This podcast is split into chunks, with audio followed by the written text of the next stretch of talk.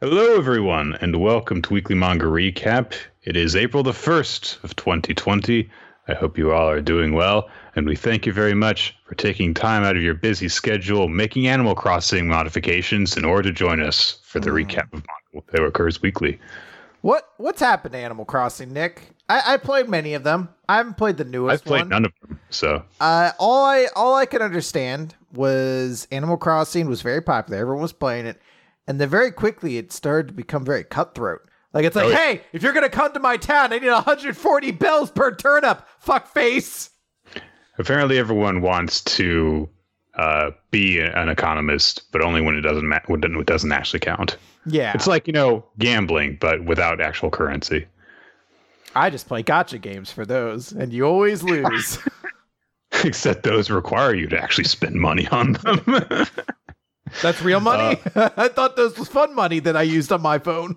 I mean, if if it goes up any any faster than like one dollar a day, then it's you're spending money on it.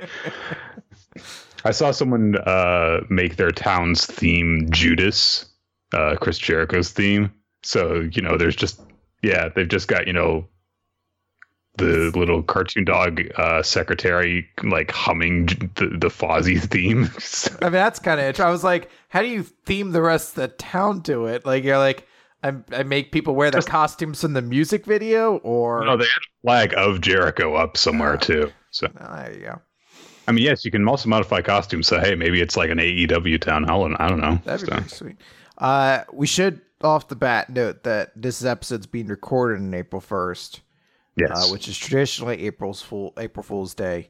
Uh, we're not going to be partaking in it though. I think right now, uh, considering everything going on in the world, this is absolutely not the time to be making jokes. Dot dot dot at my expense. the rest of the world needs laughter and to be pranked, uh, but absolutely not at me. That's 100% what we should not be doing. But yeah, that's everything why else, we didn't, and that's why we don't we don't observe we didn't observe April Fool's Day last year either. It was because of the circumstances with COVID. You know, yeah, it's because of the situation Yeah. going on in the world. Yeah. Dot, dot, dot. I shouldn't be. don't prank me, you asshole.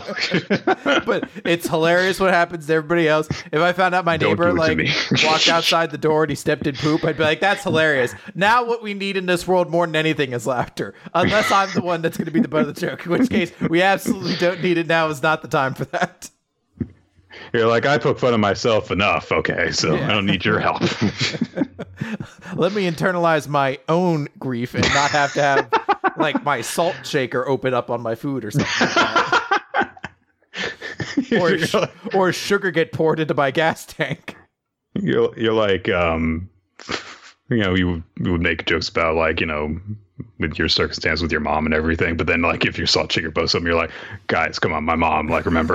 I'm like, guys, hey, my sick mom, what are you doing? She's never gonna say my name again. Like I really I just lean into You're always joking about that though, but why would you have my salt shaker though? Come on, what the fuck's up with that? The only thing that makes it easy after taking care of my sick mom is having my food properly sodium. like I seasoned. want to put salt on my food, but not too much. Yeah. Unless I decide to put too much salt on my food because my taste buds are terrible. And now but that- that's my choice. And now that choice has been taken away from me, much like my mother's uh, He's like keep on it for like cranial processing abilities. you just keep on it for like five minutes. I really, I need to guilt trap them at that point. All right, man. Uh, we got some manga to talk about today. Not as much.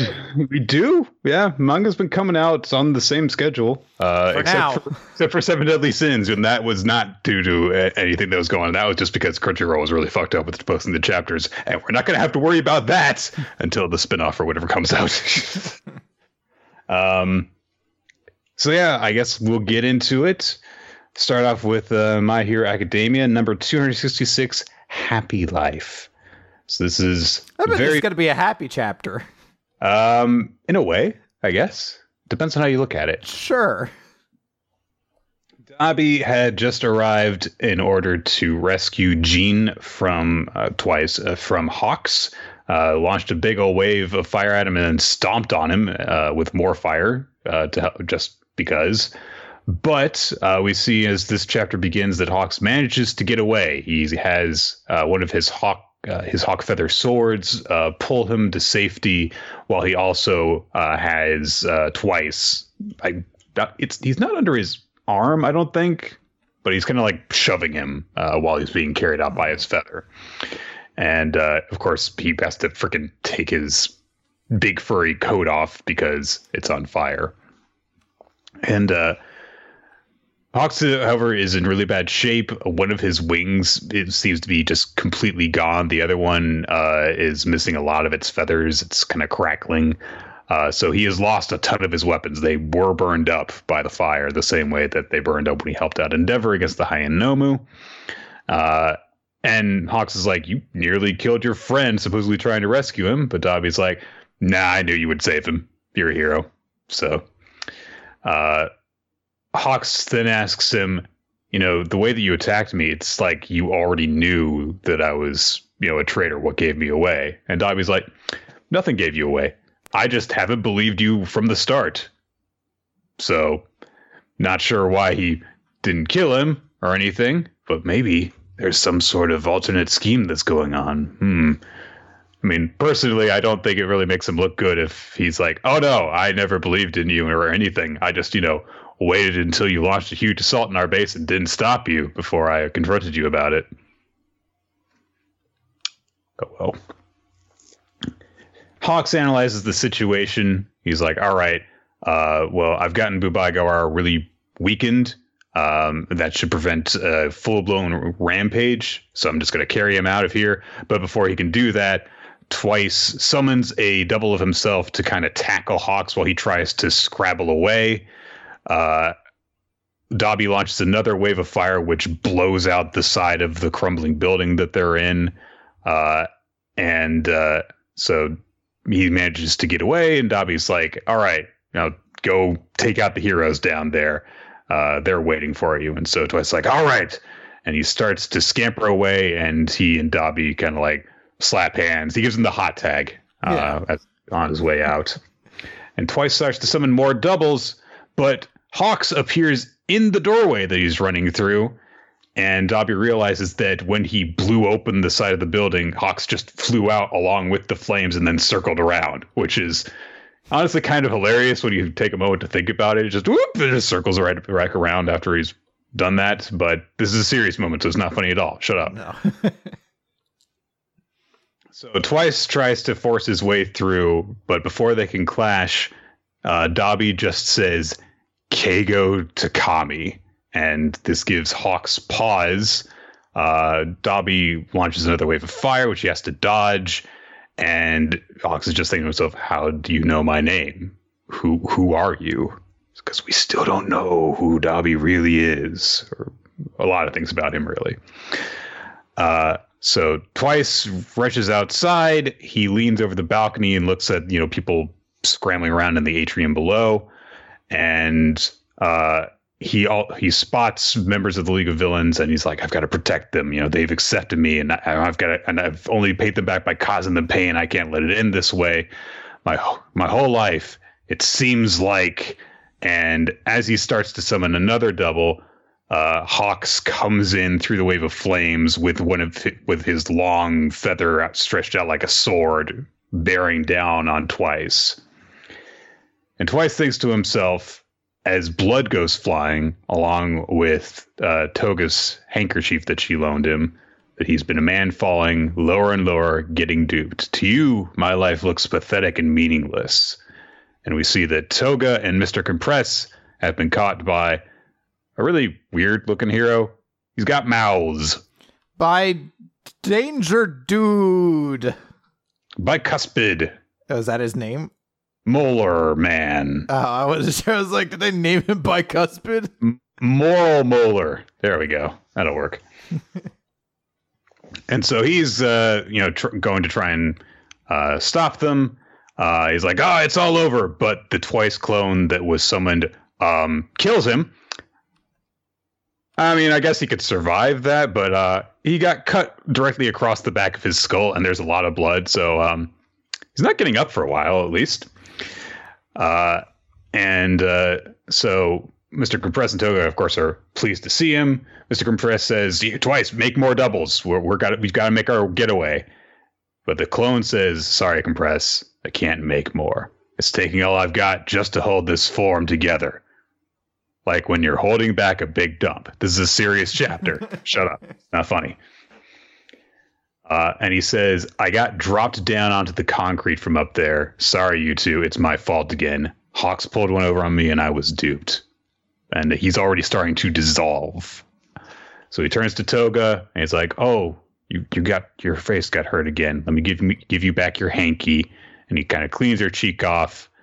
And Toga recalls when she first gave him the handkerchief in order to bind up his ripped up mask. And twice thinks to himself, I've been wandering around searching for my, myself, and I found myself blessed with friends better than I could ever be. And as he's completely dissolving away, Toga wraps him up in a hug and says, Thank you for saving me. But the, but the clone thinks, Could a guy ask for a better life? Die, Hawks. You don't get to tell me that I was unlucky being here with them, I was happy. So the implication is that Twice is just dead. Mm-hmm. Uh, it is entirely possible that that is not the case, of course, because this is, you know, a superhero comic manga. We don't flat out see him being dead, but it looks like he is dead. Uh, because we see you know like the sound effect the shink the sword seems to go into the real one's body and hawks was saying that he was willing to kill twice in order to prevent him from causing damage as far as the twice clone is concerned i'm sure he thinks that the original is dead um, but uh, yeah, this was, I think, a very effective chapter showing, you know, that hey, you know, these guys are assholes, they're societal rejects, but they do they do care about each other. Uh, and that it was nice to have that little bit of focus in the midst of this big war that's going on between the heroes and the Liberation Front. So it's it's a very powerful chapter. Uh, as you mentioned, maybe there's an offhand chance he's still alive. Uh, the the all Im, Im, like the implication everything here would definitely be that he's dead. Uh, there's a lot of reasons that maybe he might not. One being, as many people have mentioned, uh, Twice is basically the heart of the League of Villains, and maybe it's intentional. He needs to die here because you're killing the heart as the League of Villains goes from being kind of this anti-hero group you follow to just being the outright antagonist the villains, right. going forward. Make them less sympathetic. But sure. at the same time, he's also one of the more popular characters in the series too. So it's always one of those things too of does Horikoshi uh, have full right to kill him, or is there like an editor who's just like, but the money? think how much we'd lose. So there's always that that But my Deadpool XP. yeah. There's always the room left out there to potentially bring him back. And remember, we have characters who can undo anything. Toga can clone mm-hmm. herself into him. Like, there's a ton of different ways he could potentially come back. But the implication is that he's dying here. And if that is the case, yeah. I think this is a very effective way of doing it. Uh, his relationship with Toga is is the core to I think really the heart of the League of Villains. Yeah, that's the and, closest relationship that there is in that group. So and uh, although his big heroic moment of saving Toga and Mister Compress felt like it could have been more interesting than like he just like uh, he cut some dude's head off or like the back of some dude's head open. Uh, like that moment maybe isn't the coolest. Everything like speech wise is, is incredibly mm-hmm. powerful. It, it's it's it's sad watching him like you know pull out his heart like that as he's just slowly melting away as well. Yeah. There is also the interesting thing that, you know, Hawks was shocked that uh, Dabi knew his real name, despite the fact that he knows that, you know, the Meta Human Liberation Front has the resources that they do. So continuing to build up, you know, the intrigue around this, you know, the basically the main lieutenant in the League of Villains. Mm-hmm. So and I, I do also appreciate him kind of having the real good line too of just like, oh yeah, I, I I I did it because I knew you would save him. Like I'm I'm willing to do yeah. that. And you basically like after last week of being like, oh, I managed to get here because I knew you'd be too soft.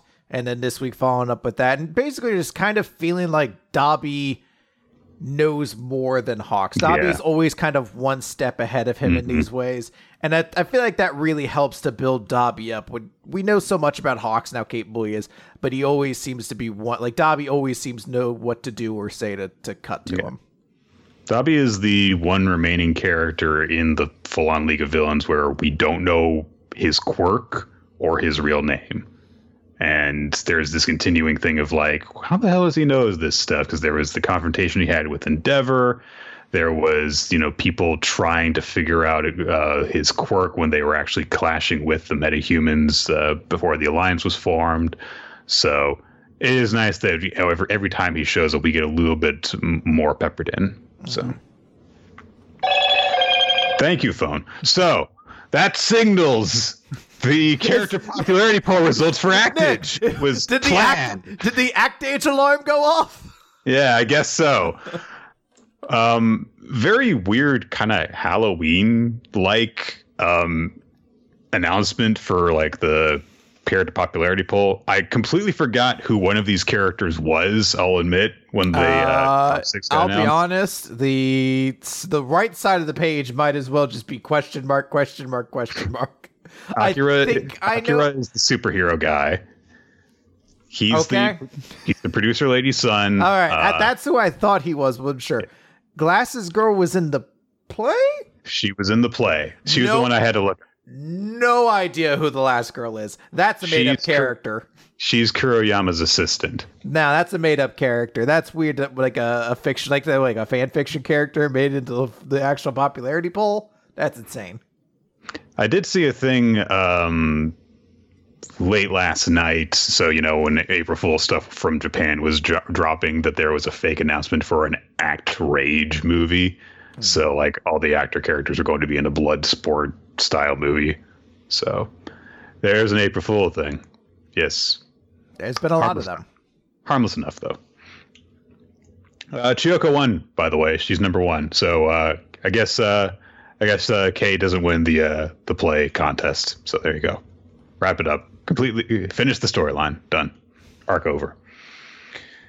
Um, we see a whole bunch of people talking on the street about the play, uh, discussing which version they like more, uh, some of the actors' performances and stuff. And hey, there's there's Hiragi, the character who's the sixth most popular in the manga. She's sitting there listening in on people. There you go, Chris. I'm sure I'll remember her the next time she comes up. So Hiragi turns outside of the page and holds up a sign that says, "Hi, Chris. I'm Hiragi, the sixth most popular character in the manga. Remember me." And I sat there stroking my mustache, like, I'm more popular than the guy than the guy who's actually directing the play, and I'm his assistant. It is actually a little surprising to me that Kuroyama isn't on there. Maybe, well, because I'd like to be like, maybe he hadn't done anything. Maybe he hadn't done anything recent to when the poll was announced, but I was like, she hasn't done Oh. shit, and the Glasses Girl certainly hasn't. Ricky's one of the more popular characters that's outside of this top six. Like, he think he was like number, so he was somewhere in the top ten, and so uh, I think that it's characters that you know leave a, a uh, an immediate impression, and also I do I definitely get to the the the uh, the sense that the whole play arc was apparently very popular with people, considering you know there's Araya, there's Akira, there's uh, Sanzaka, so. I'm very because people in the chat are saying it's the waifu factor, and I'm really having trouble processing that Act Age has people reading it for the waifus. Oh, I definitely do. I, in have- my mind, I'm like, that's that's incomprehensible. male waifus, so I'm just like, no one would do that. That's like watching Sesame Street for waifus. It's, it's just that's not what the program's about. that's like reading Naruto and voting for Sasuke, even though he's such a horrible person. And who would do that? No one, no one would. okay. Anyway, so she's basically just like listening to some people. She's not really doing anything. She's just, you know, out during her day to kind of like set the scene of like, this is what time of where in the timeline we are, basically. uh, then we see that there is a business eating meeting going on in the, the studio uh, about using talent from the. Pr- I you just buzzed at me. I'm doing acting. yeah, we're in the actage. The actage alarm is is going off. Oh man, Yes, I know that there, there's a freaking thing going on with the coronavirus. Yes, you. Thank you. You shut the state down the way the county shut down two weeks ago. Good job, DeSantis. Fuck off. That'd be great if your phone was just like, "Hey, have you heard about coronavirus? you know this is a bad thing. I think you should get inside."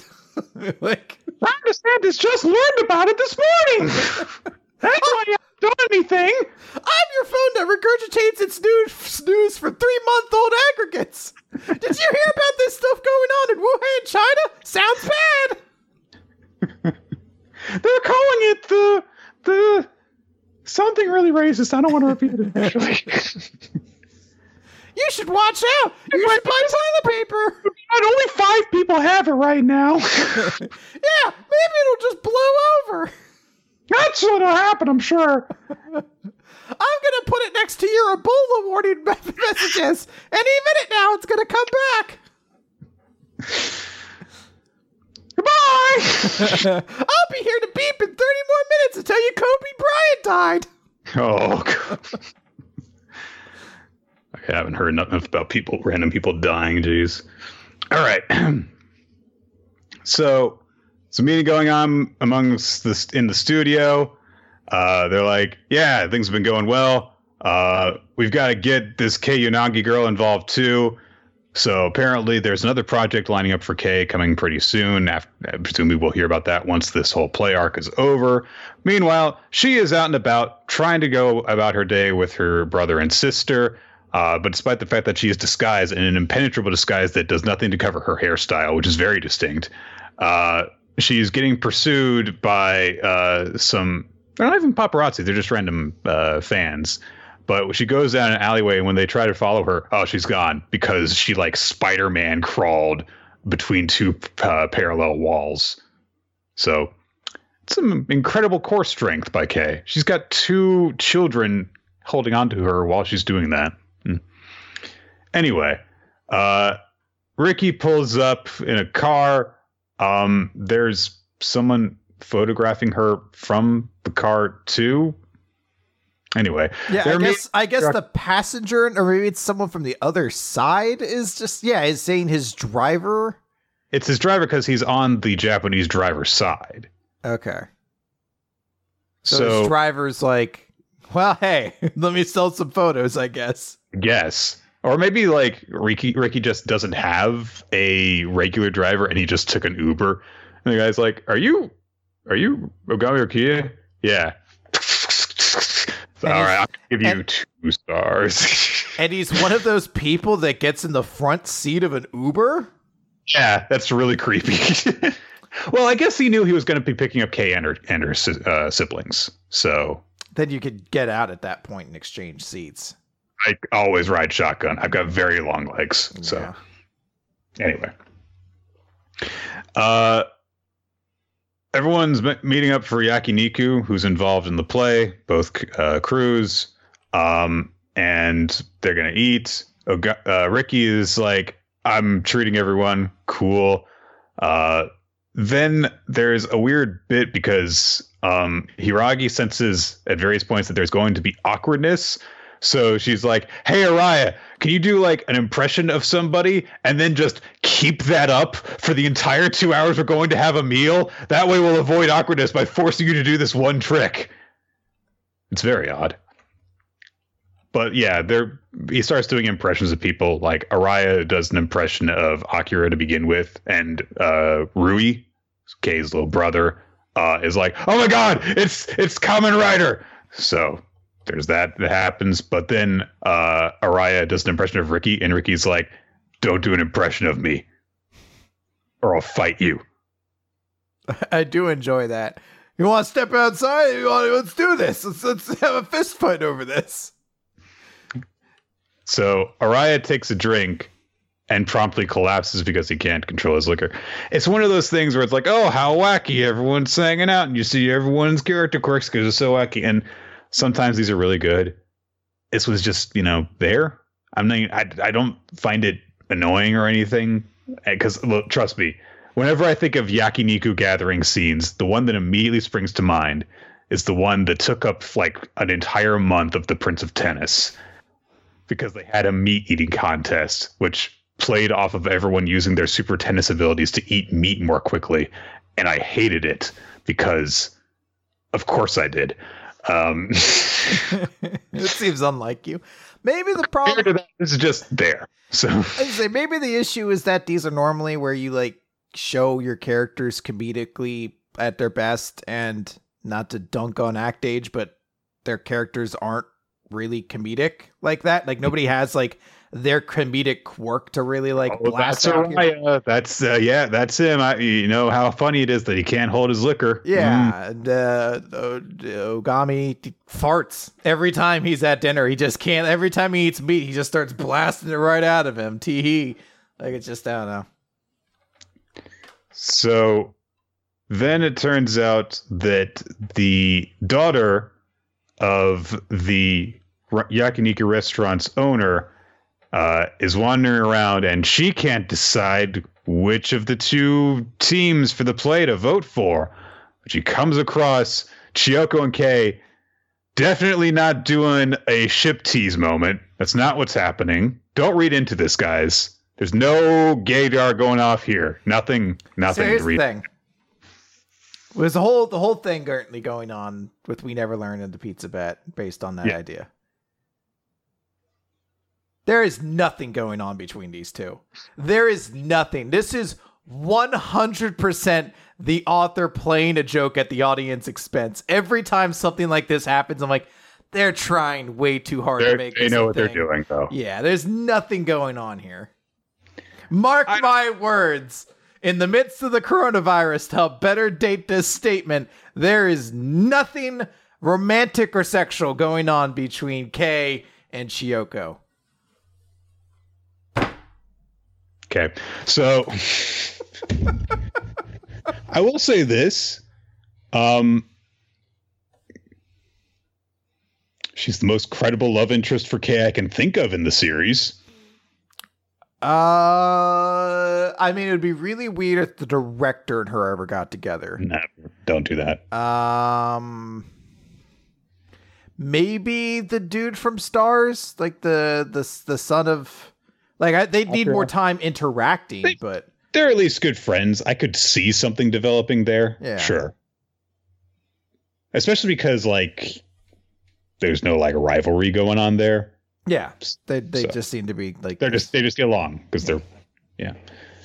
Anyway, uh Chiyoko is doing an impression of Ricky. That is what's going on. Uh and Hiragi's like, okay, keep doing that for two hours, Chiyoko. And Kuroyama's like, why do you keep on doing this? Basically. And then Ricky's like, what about that was like me? And Chiyoko's like, uh, your hairstyle. it's like the most random thing you could name. And your hair is nothing like his. So, um, but then Kay is like, as your co-star Ogami, I promise to win this. And she challenges Chiyoko to do the best impersonation of Ricky, and it's a battle between them. That's what's happening next. So again, Yakiniku meeting, random pointless battle with no consequences. No, Nick. So, no, what's gonna happen is whoever wins this contest is ultimately going to who, who's going to win over the heart of the little girl. And she's going to push the vote button and the, the phone's going to be like congratulations you're the one millionth vote. Meaning your vote's going to count for 17,000 times the amount of its usual value. And now determine who wins or loses. Or it's going to be like um she doesn't she votes for Chiyoko and Kay and her team go back and are like oh man that could have made all the difference. And then the final vote tallies come out and they've lost by like 2 million. And they're like, oh man, now that I know we didn't even come close, I actually feel better. you ever have like those weird like sports phobias or like uh habits where so there was a point where I was like, man, I need to stop watching the game because the Giants are losing. If I do that, they won't.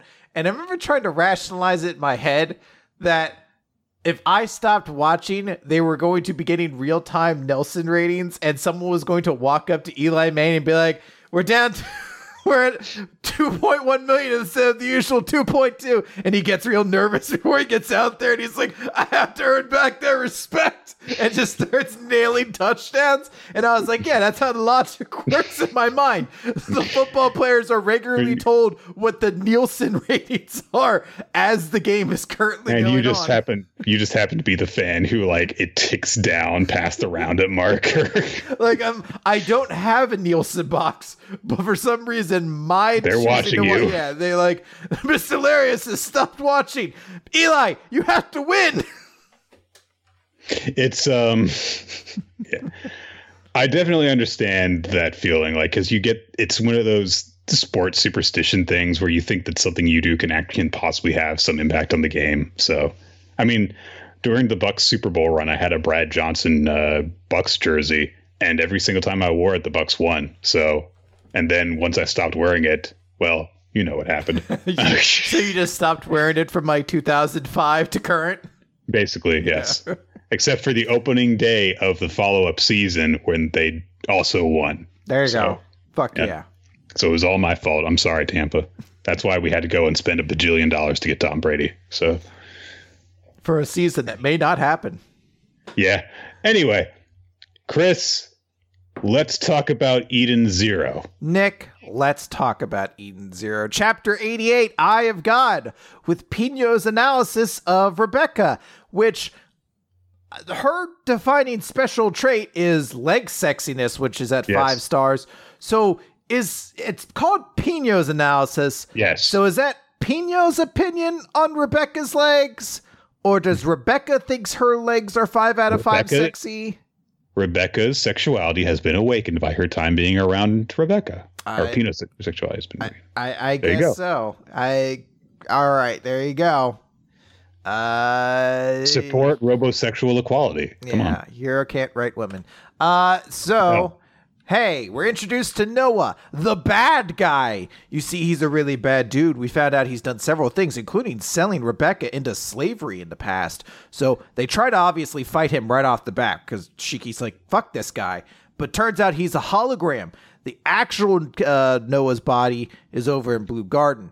And they're like, hey, well, why are you doing here then? And he explains, he's like, so my special ether gear is to be able to see other people's locations. Yes, That's- the eye of God. Yeah. And he's like, I didn't think it was that useful because with so many like technological advancements, you could find out where people are relatively easily, actually. But apparently, my power transcends time itself. So I have been able to observe you as you jump back in time over and over again. I first noticed it about 10 years ago. A girl who should have passed away in a car accident instead changed her location in time. Question.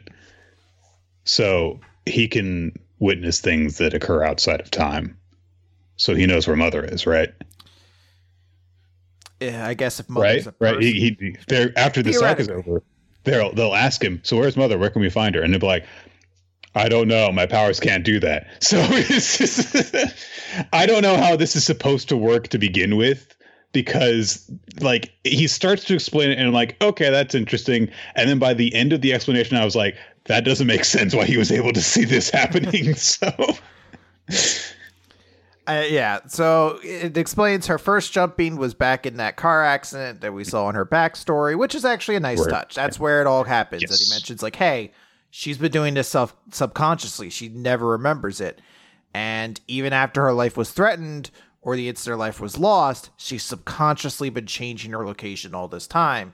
So the implication being that many of these adventures we've had Mm-hmm. previously, there have been kind of bad endings where if you watch it, Yeah. you're like, nope, Rebecca never got rescued from Gilst, where she was going to be turned into a statue for the rest of her life or something like Yes. that. Which is uh, honestly a cool touch.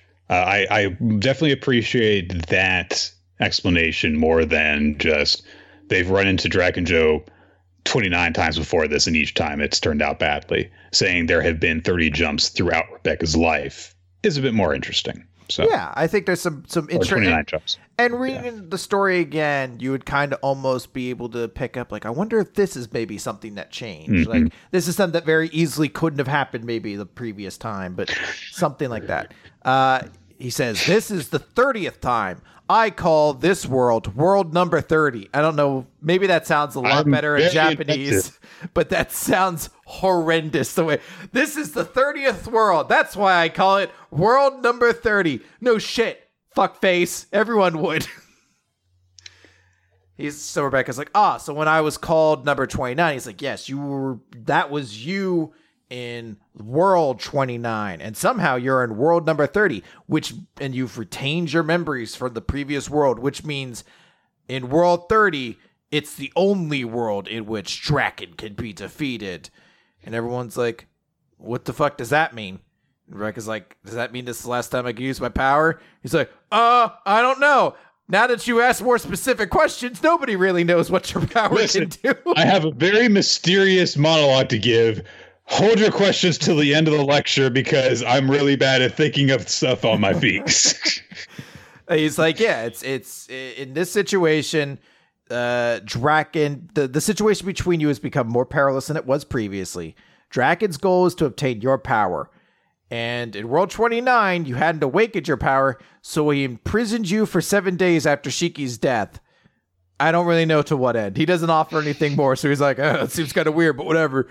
But now that those power have has awakened, it means he's not going to imprison you.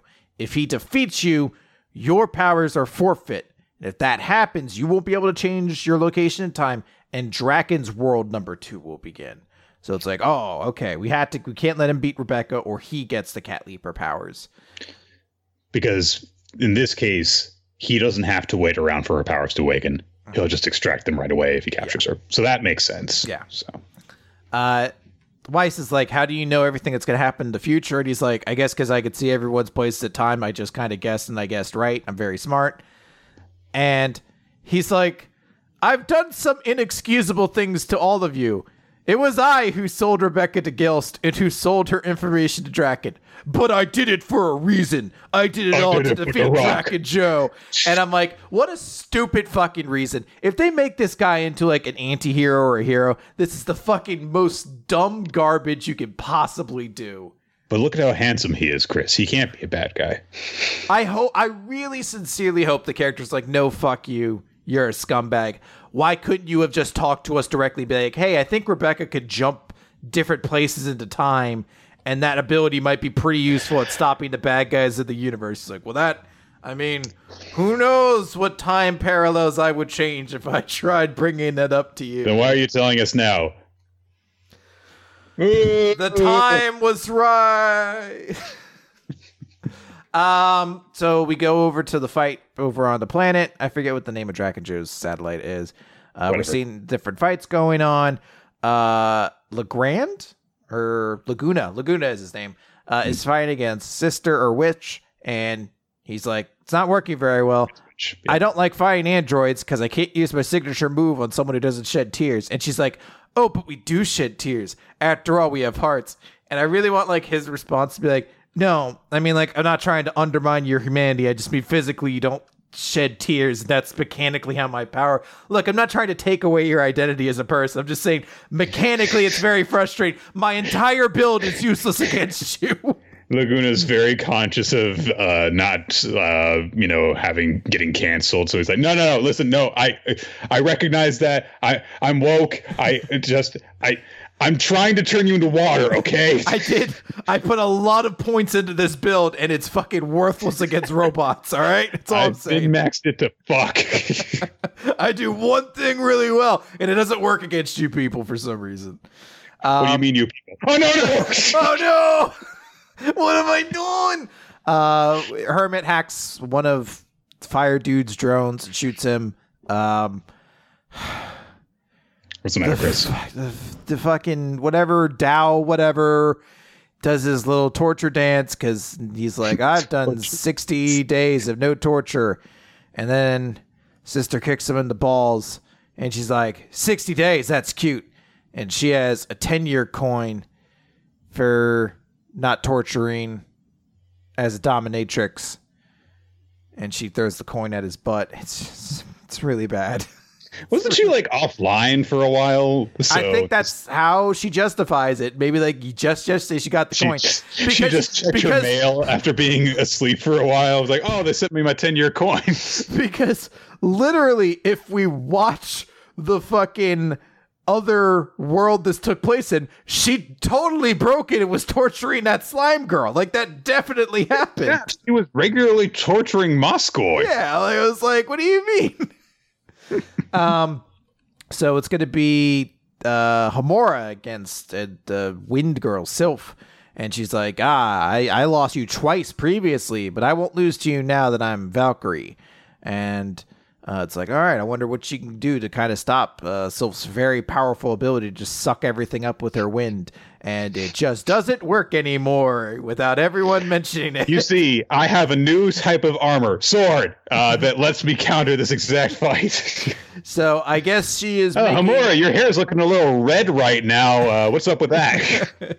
so yeah, she creates winds, I guess, that f- swirl around her, which means Sylph's winds can't get in there to suck everything away and, and destroy her. Although, based he says on, that she can, cle- she can cleave the wind with this dancing with this sword dancing form. So, I guess she is stopping the wind. I, I guess she's cutting the wind. It's it's it's not oh, exactly uh, clear. Can't be doing that. That's uh, that's someone else's thing. Yeah. Uh, and then someone says, "You want to defeat Draken, the guy who put Rebecca in all that danger?" And he says, "Is there a problem?"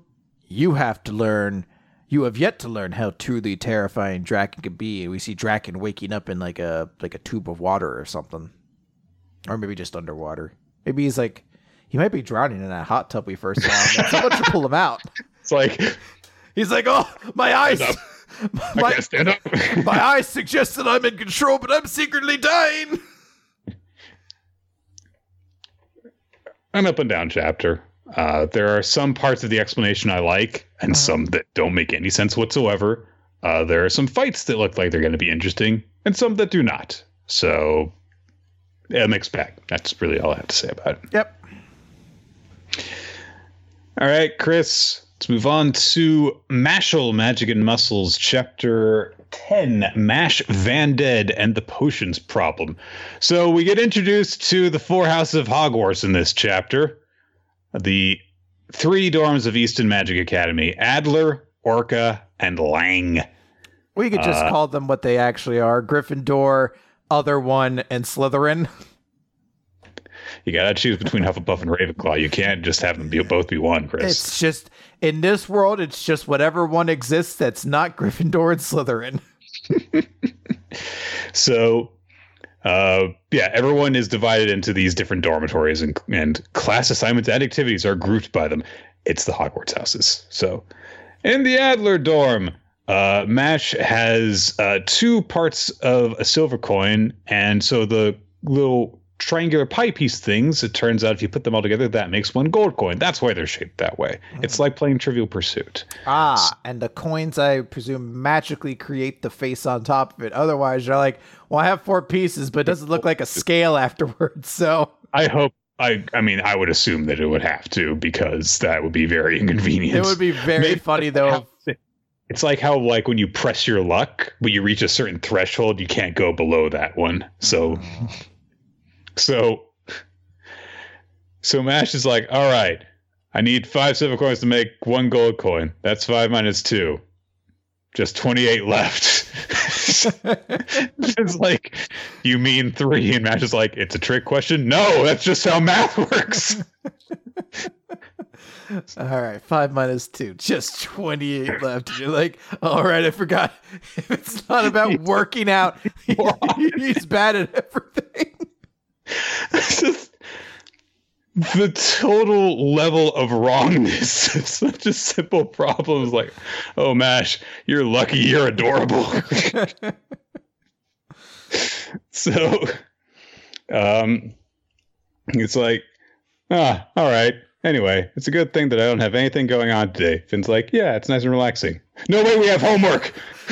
My favorite part is you could tell clearly how this punchline is going to go to like isn't it nice that there's nothing going on and then you see the both of them like the dot dot dot and Finn's freaking out but Mash is still like oh, there's something to like. He's not also like, oh, we have homework to do. He's just like, oh, really? like, if he hadn't mentioned it, Mash definitely would have came to class and been like, not have done it. Absolutely not. He forgot about a meeting with the guy who specifically said, "Meet me here." So, I guess if his friends aren't in danger, he just forgets everything. Right. Anyway, he's just trying to get them to eat cream puffs and stuff. Finn's freaking out about what they're going to do, and hey, Lance shows up. hey. And so uh, that's like, oh, it's the sister complex guy. That is who he is. You're correct. So uh, Lance is like, listen up, you slacker, slifer slackers. I mean, it's so anyway. He's like, you guys are going to ruin the dorm's reputation, so have some shame. And um, Mash just reaches out towards uh, Lance and I guess snatches his locket um, and then flips it open, and Lance sees the picture of his sister, and he goes flying into the walls if he were punched really hard. We've got too many sister complex guys in Shonen Jump. Like, I mean, at least this one, they're leaning into the joke a lot with it. Like, whereas, like, he's not creeping on her constantly, too. yeah, So they're also being like, "What a fucking sister, co- weird sister complex asshole you are." So, um, he starts to like die for for a little while, and Finn's like, "What the fuck is this guy doing?" And they and then uh, Lance says, "Okay, you guys are gonna need this for the assignment, a mandragora." And he basically, this version of a mandragora is basically a radish with arm and leg roots and a very ugly face that screams a lot. Fortunately, it doesn't actually immediately paralyze them. Uh, and so he's like, you know, once you silence them, they're a really useful ingredient. And and Mash is like, oh no, we're going to have to use magic. Yes. Lance casts a spell to make the uh, Mandragora fall asleep. Uh, Finn has difficulty getting his to be quiet. Uh, and Mash is like, your center of gravity is off. You need core training. Here, give me your wand. And then he casts the spell, and the Mandragora starts to scream much louder. I don't know how that works, but okay. So Lance gives some, you know, t- uh, some instructions to Finn, and he manages to actually put hi- put his to sleep. And they're like, "See, even a slacker like you could do it." Thanks. How's Mash doing? Um, it's bigger for some reason. Um, and it's screaming louder and louder, and they're like, "Oh no, what's going? Look out!" And Mash fucking slaps it across the face, and uh, hey, it falls asleep. Good job, Mash. I, I do just love bump and just oh, it's just gone. He's like, "I did it." uh, Lance gives some more some more instructions because they have to create a compound with the Mandragora. He chops it up like he's doing, you know, like he's a master chef basically. Um, Finn is intimidated about intimidated what what they've got to do. Max is like, got it. Does the exact same thing that Lance does. Somehow it turns into a cream puff. I don't know how, but it does. So he's like, so Lance has very little patience for this. He's like, all right, here, start like this. Okay, now add this. Okay, now stir. Okay, now add this. Okay, and it somehow turns into a cream puff. He's like, but I watched him do it from start to finish. How did this happen? when did it, it just turned into it? It's always it always reminds me of this joke because Simpsons did it, uh, where Homer is trying to make food for Mr. Burns and he, everything keeps lying on fire and eventually just pours milk into cereal and then the catches fire and it's like, hmm. So Lance is like, uh, wow, you're only good at fighting. Man, Mash agrees with him, and Lance warns him, next time I won't lose to you. There's a reason I need to join the Bureau of Magic. Uh, but he refuses to tell Mash what it is. He says, You fought me to a draw and Might have won. If you let some nobody steal those coins from you, there will be hell to pay. And Mash's like, Well, that won't happen. And so Lance puts his headband back on. He's like, All right, let's let's try again. Uh, but also Mash is like, Why'd you take your headband off in order to tell me that? but oh no, we cut to a dark and mysterious, ominous looking room where there's like a freaking upside down. Cr- well, it's not upside down. It's a cross. It's a cross to let you know that they're evil. I don't know. Yeah, well, uh, that's the only. Look, What else reason would you have to have a cross unless you're evil? I don't know. Checkmate, atheists. Wait a minute. yeah, and I got it. Uh, there's a guy who's got a weird, creepy doll in his arm, and he says, The divine visionaries are the ones who mold the world and rule it. Tell me, what trait should a ruler possess? And one of them says, Be a Slytherin. Very good. In other words, no one from Adler is worthy of coins. We from Langdorm are the true rulers. Now go and take back what's ours.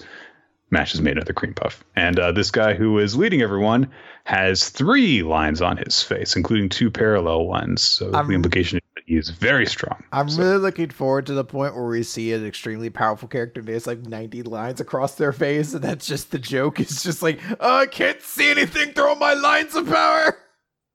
Which, hey, we very well Mel White get to that point because Mashle has been doing extremely well in the rankings.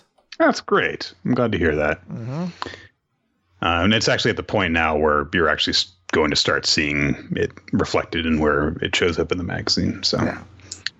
all right, mission Yozakura family, mission 30, shopping trip. Unlike that, what that title might imply, this is about a shopping trip. I love somebody's response to this, which is like, I don't know how fucking Taiyo goes into a shopping mall and they're like, it's a spy shop. But he's like, this exists. And it's like, motherfucker, this has been your life for like the past eight months. Of course it is. You can't keep being shocked by this. That's why Mutsumi actually loves it, is because he just never loses that childish naivete that she loves so much. So, oh, you're so sweet and stupid. uh, this is a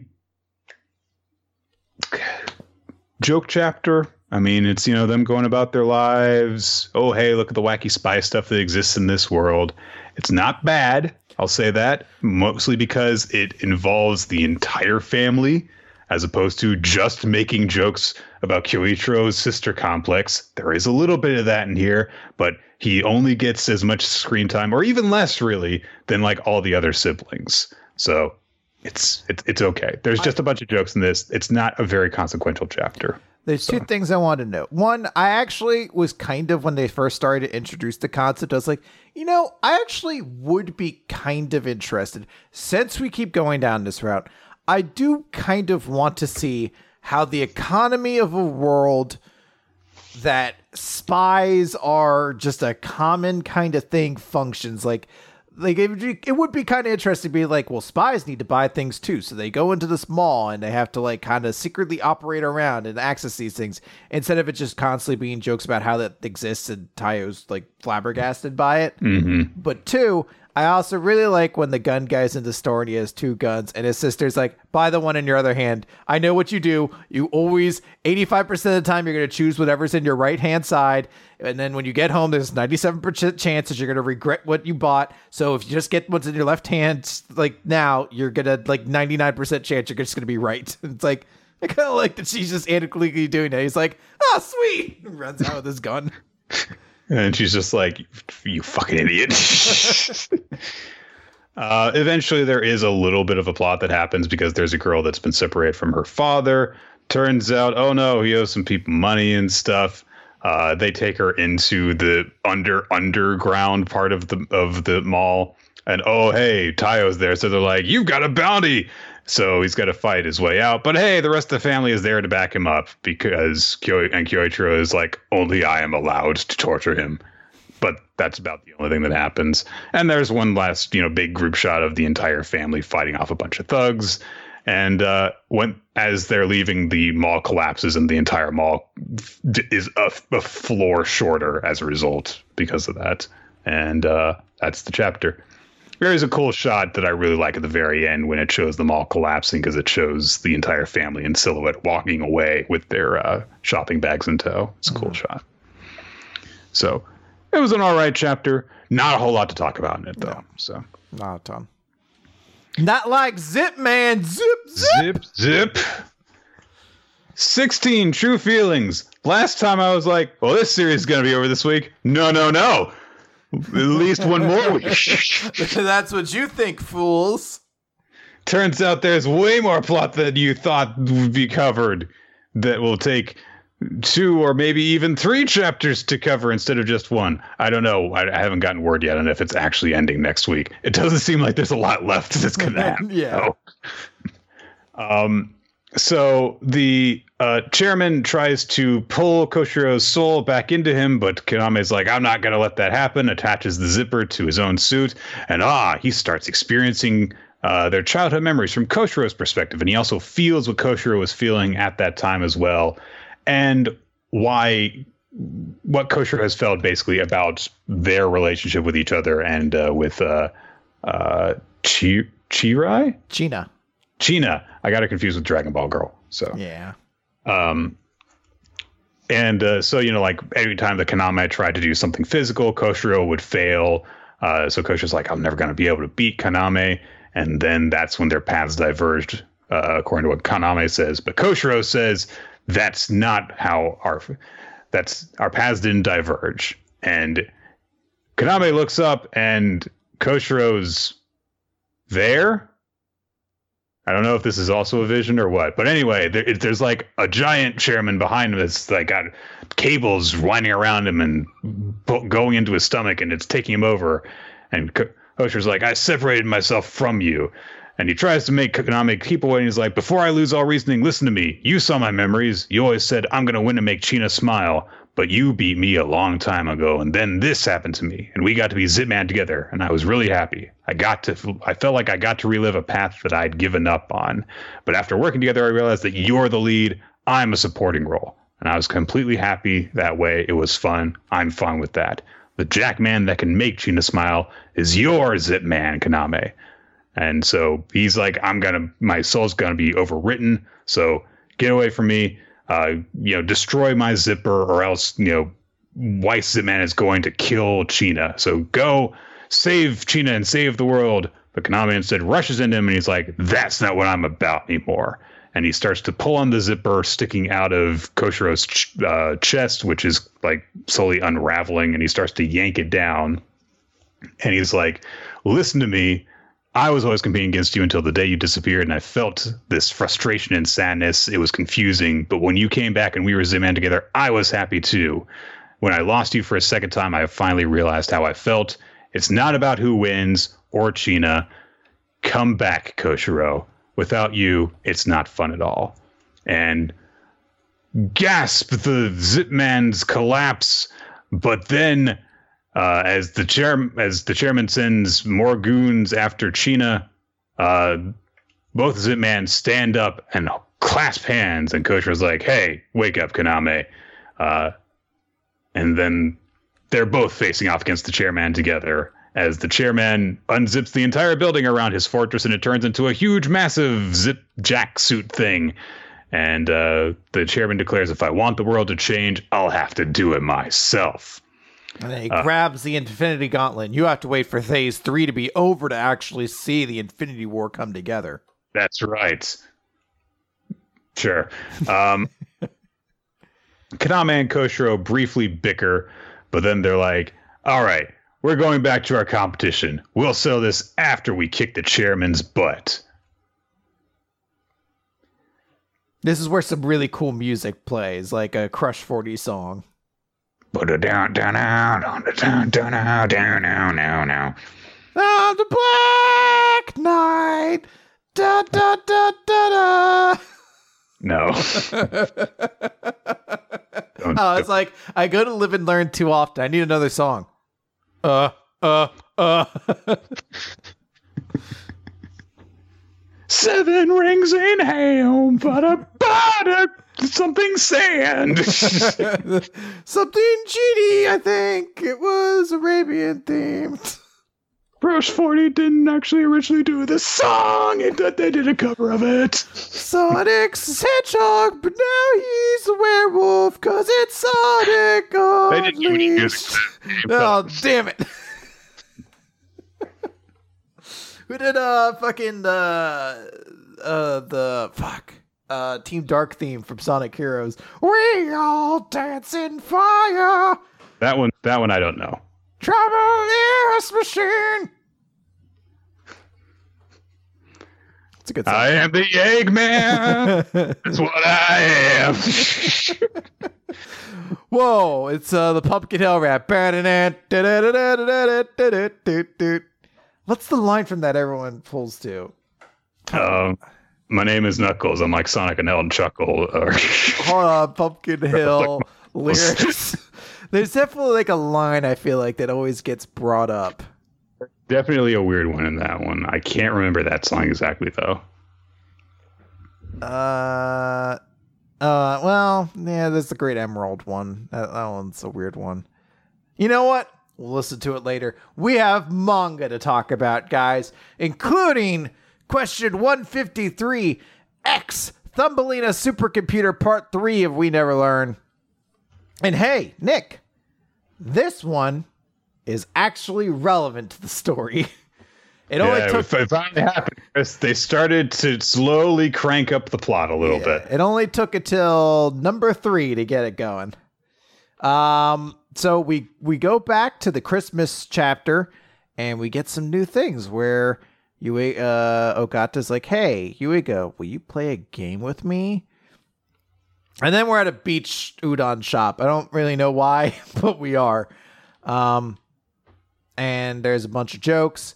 Uh, it's worth noting this is the first time we actually see any of the other girls because Fumino also is working there as well as Asumi. At least I thought Asumi was here. No, I guess it's just Fumino. Never mind.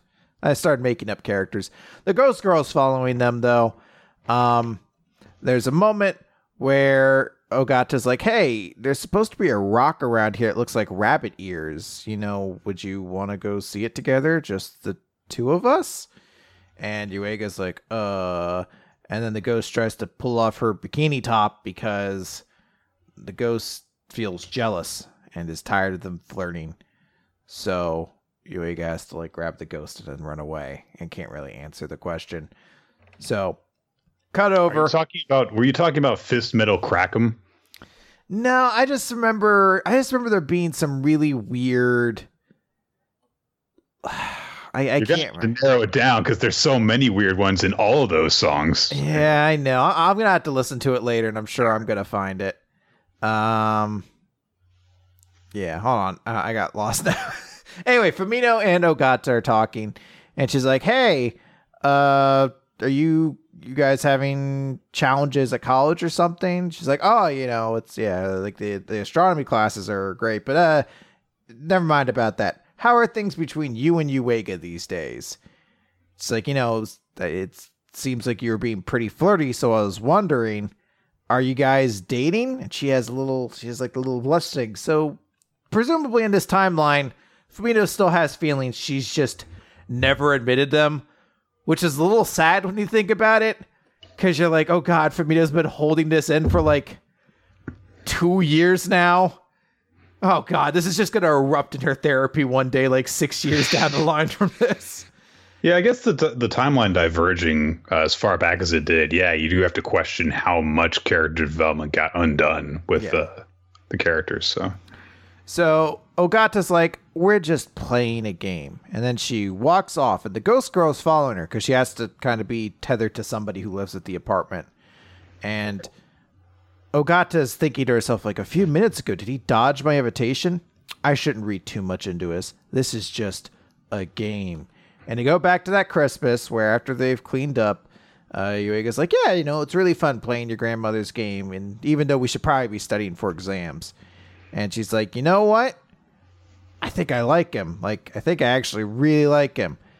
And she's like, hey, what do you think it means for a couple to be intertwined by fate? Because this is the more relevant thing that she was the fireworks girl. So now that kind of changes the context because we never knew who it was. Now we could be like, all right, so that Christmas scene happens under the impression that both of them have recognized, hey, we held hands during the fireworks ceremony when there was that big urban legend that, you know, two people are doing that when it happens, they'll be intertwined. So I do kind of like the way this is presenting where it expands upon that scene by being like, hey, because this truth is now out there, this changes this. So he's like, well, you know, it means they become a couple and they get romantic and stuff, but you know, you, you talk about that whole superstition at the school? You know, it's just it's just a legend. So Ogata hugs onto him she's like, oh, you mean like this? And he's like, "Oh, but I told you don't do this stuff if you're curious." And she says, well, "I guess he just doesn't see me that way." For now, it almost like it's almost like evil, like for now. Now, Nariyuki Yuiga. She's like, I broke Yuiga's phone the day Ogata or Uruka was headed toward the airport, so she couldn't contact him to express her feelings. And then, as the plane was taking off, it was such a shame the way that the fuel line had been cut. Perhaps they'll find her swimming as she always liked to do in the Pacific Ocean. like, oh God.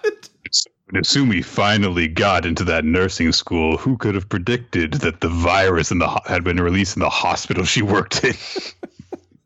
And who would have ever thought, ironically, Kirisu Sensei would be pushed in front of a tractor trailer and killed?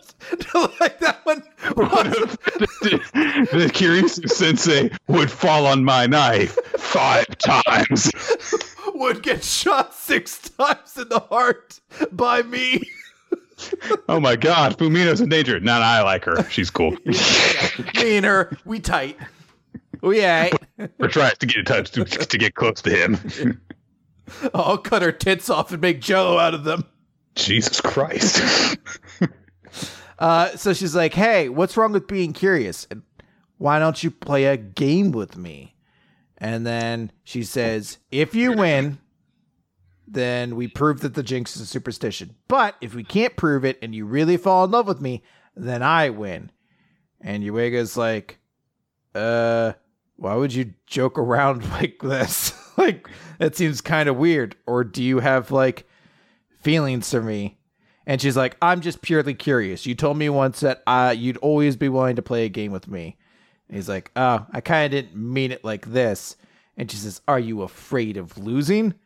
So he's like, All right, you're on. And I'll teach you something about pure, decent romantic relationships. I mean, not that I'm an expert. And that's how we kind of got started into all of this. it's bizarre. Um, I don't know how I feel about this yet. Uh, on the one hand, this seems very obtuse and ass backwards. Uh, I will say that, I mean, because it's Ogata doing this, I it's not out of character for her to take this weird approach. It's weird that Yuiga is so willing to go along with it. Um, and I do get the sense that this is just the only thing that Tsutsui could think of to actually get these two to hook up was, well, what if they tried fake dating and then decided they liked it? Yeah. So so, it is kind of weird that Ogata's storyline seems to be contingent on the idea that she has to convince Yuiga to like want to fall in love with her basically. so how did Yuiga and Ogata start dating? Well, they started dating. and uh, eventually they were like, I guess this is cool and they kept doing it. Um so she's like, hmm, I don't really know what we are to each other right now as uh, Ogata gets to the bunny ear thing. And she's like, oh, I just ended up coming here alone, just wandering around lost in thought. That's kind of depressing. And then Yuiga's there, and he's like, What am I doing here? You're the one who's late. You told me you wanted me to come out here. So, you know, I came out here. And Fumino said that she was worried about you, that she seemed kind of down. So, wanted to see if you're okay. And she's very excited. She's like, I'm super okay, beyond a picometer of a doubt. And somewhere out in the distance, you see one millimeter Yuta be like, Bitch stole my gimmick! oh I'll sink her into acid. like the hero I am. So she's like, all right, we're gonna enjoy this rabbit ear rock, even if it takes all night, which is an insane thing. Look, I appreciate modern, like natural landmarks as much as anyone. Uh, rock shaped like a bunny head. I don't know how that's gonna entertain me enough for all night. hey, that that rock's sh- shaped like a bunny head. Yes, it is. All right, let's keep going. There's a stand that sells hot dogs with french fries on them. Let's run to it before it closes. That's more interesting than the bunny hat to me. Uh, but they're like, hey, you know what? It's probably a little, probably a little too much for me to suggest it all night. But that's when they realize, uh oh, the place where the bunny head rabbit is is inaccessible during high tide. They're trapped on that island. Okay, two things. One, how did they not notice that uh, high tide was coming in? Because that happened really quickly. Because one of them had to have just arrived at the rock. Mm-hmm. It's not a very big rock. And two, uh, Yuiga's already been in this situation before, stuck on an island with someone. So was it Ogata? No, I think oh, it was no. Curious. Yeah, I know. So. It's like, oh, then this this really seems awkward. That'd be great if he ends up falling for Kirisu in the Ogata. he's just he's just like, man, you know what this reminds me of? When Kirisu Sensei and I were stuck here, she was really hot in her swimsuit. Fumino. Uh, as Ogata's like, did I mention that my boobs got even bigger? He's like, yeah, yeah, whatever, cow tits. Could you build me a tent so I can whack off to my feelings of Kirisu? or whatever. Just turn around, I guess. And take the ghost girl with you. There's a ghost here.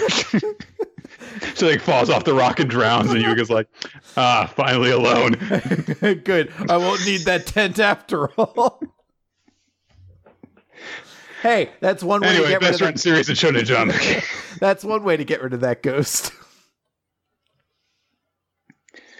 All right, let's move on to Doctor Stone. It's time to get stoned. It is chapter Z equals 145. Bar Francois.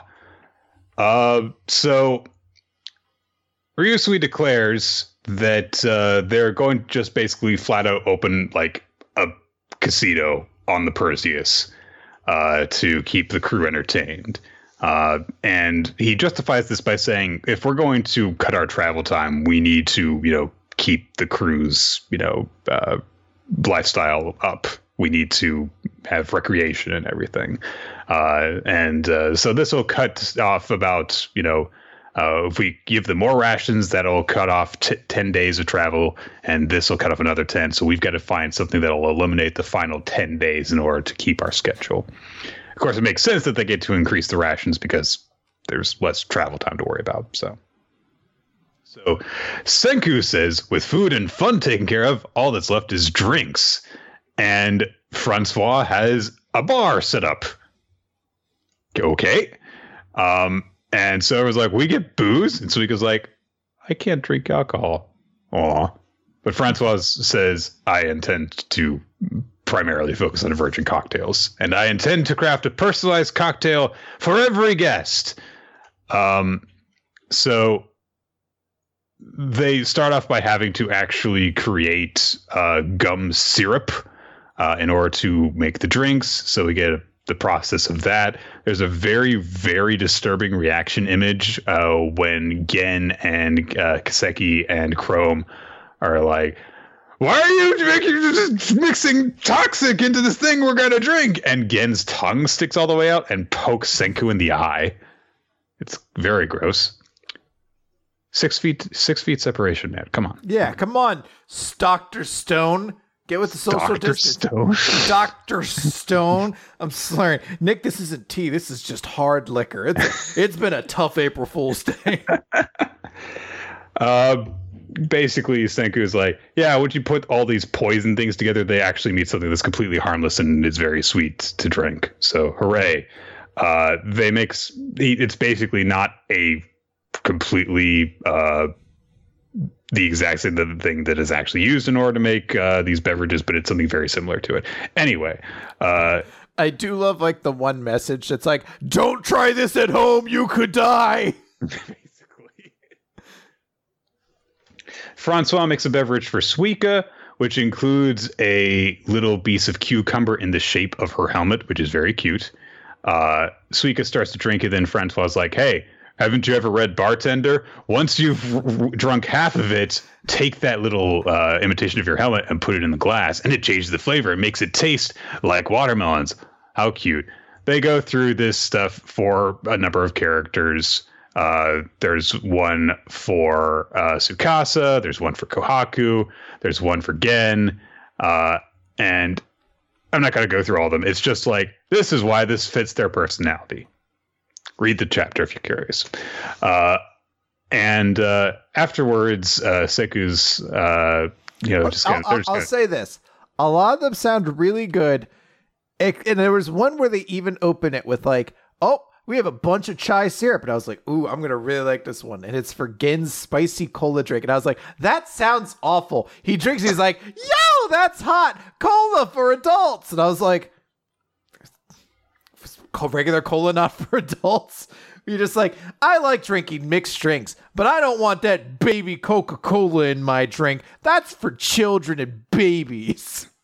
There is also a running gag going through them a, a, little bit as Yo is witnessing this, and time as time keeps going by, and all these virgin cocktails are getting made. He's just like, "There's no booze here. no booze. booze."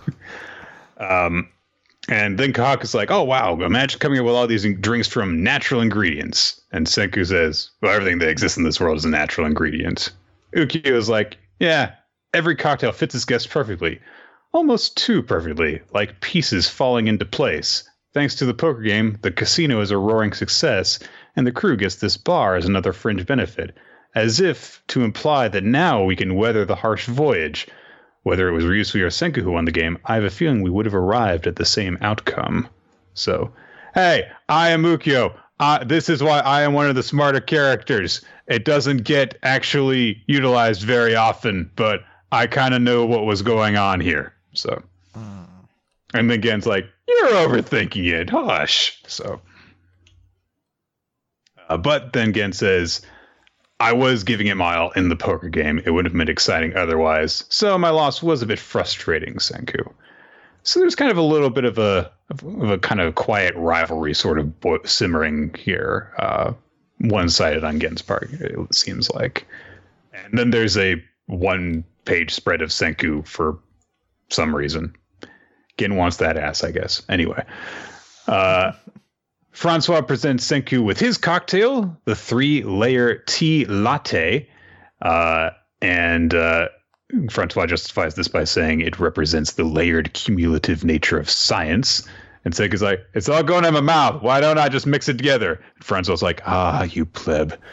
Uh, should you choose to blend them beautifully, then those layers of scientific achievement will combine to become an ever so slightly sweet latte.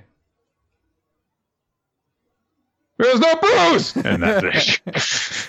so I mentioned on Twitter that I was like, there's two really, really good chapters this week. We already talked about one, and then we're going to be talking about the other one after this. Uh, but that said, there's a real chance I may still give my chapter of the week to Doctor Stone this week because I don't know why. I just, I just really love the goofy. Everyone gets a cocktail chapter like I don't, I just it hits the right notes. Like I like that it's a chapter that shows off Francois and their ability to kind of like analyze the crew and see what they want. Yeah, and I do like these stupid mixed drinks. And I don't know, it just it works for me in a level that I, it probably shouldn't. But I was like, fuck, I love it. I want to see everyone's mixed drinks. Yeah. Maybe it's also just that I'm stuck at home and I'm sitting here like, Maybe I could mix together a grenadine and tonic. I hate tonic, but maybe. I do think it's nice to get this, you know, a little bit of a. It's kind of like a just a bonus thing, mm-hmm. um, you know, the kind of thing you would release in like a character book, like you know, you, have got you know a thing that you can make for each of the characters, that kind of thing.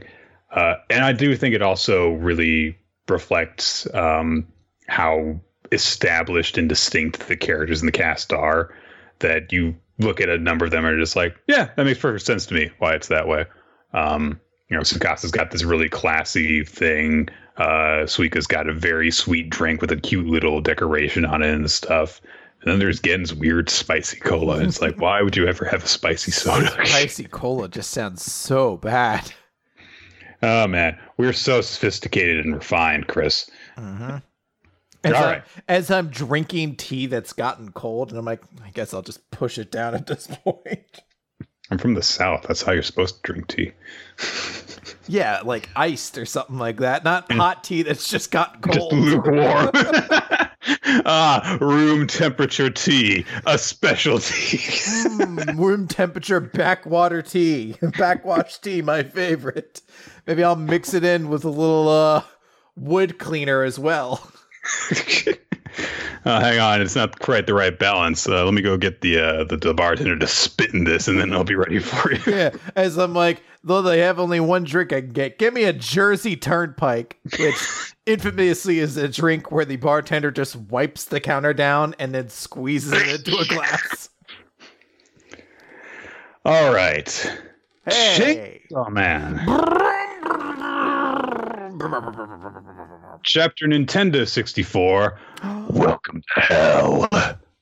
Why don't we do that every time it's a chapter 64? I Didn't think of it until now. We'll have to keep it in mind from now on, I guess. Everyone, scream at us to do that. Also, Nick, your arm count's going up a lot this week. yeah, yeah, it is. guess is a good reason we picked up Chainsaw Man, even if it wasn't, if it, even if it hadn't gotten really good right when we did.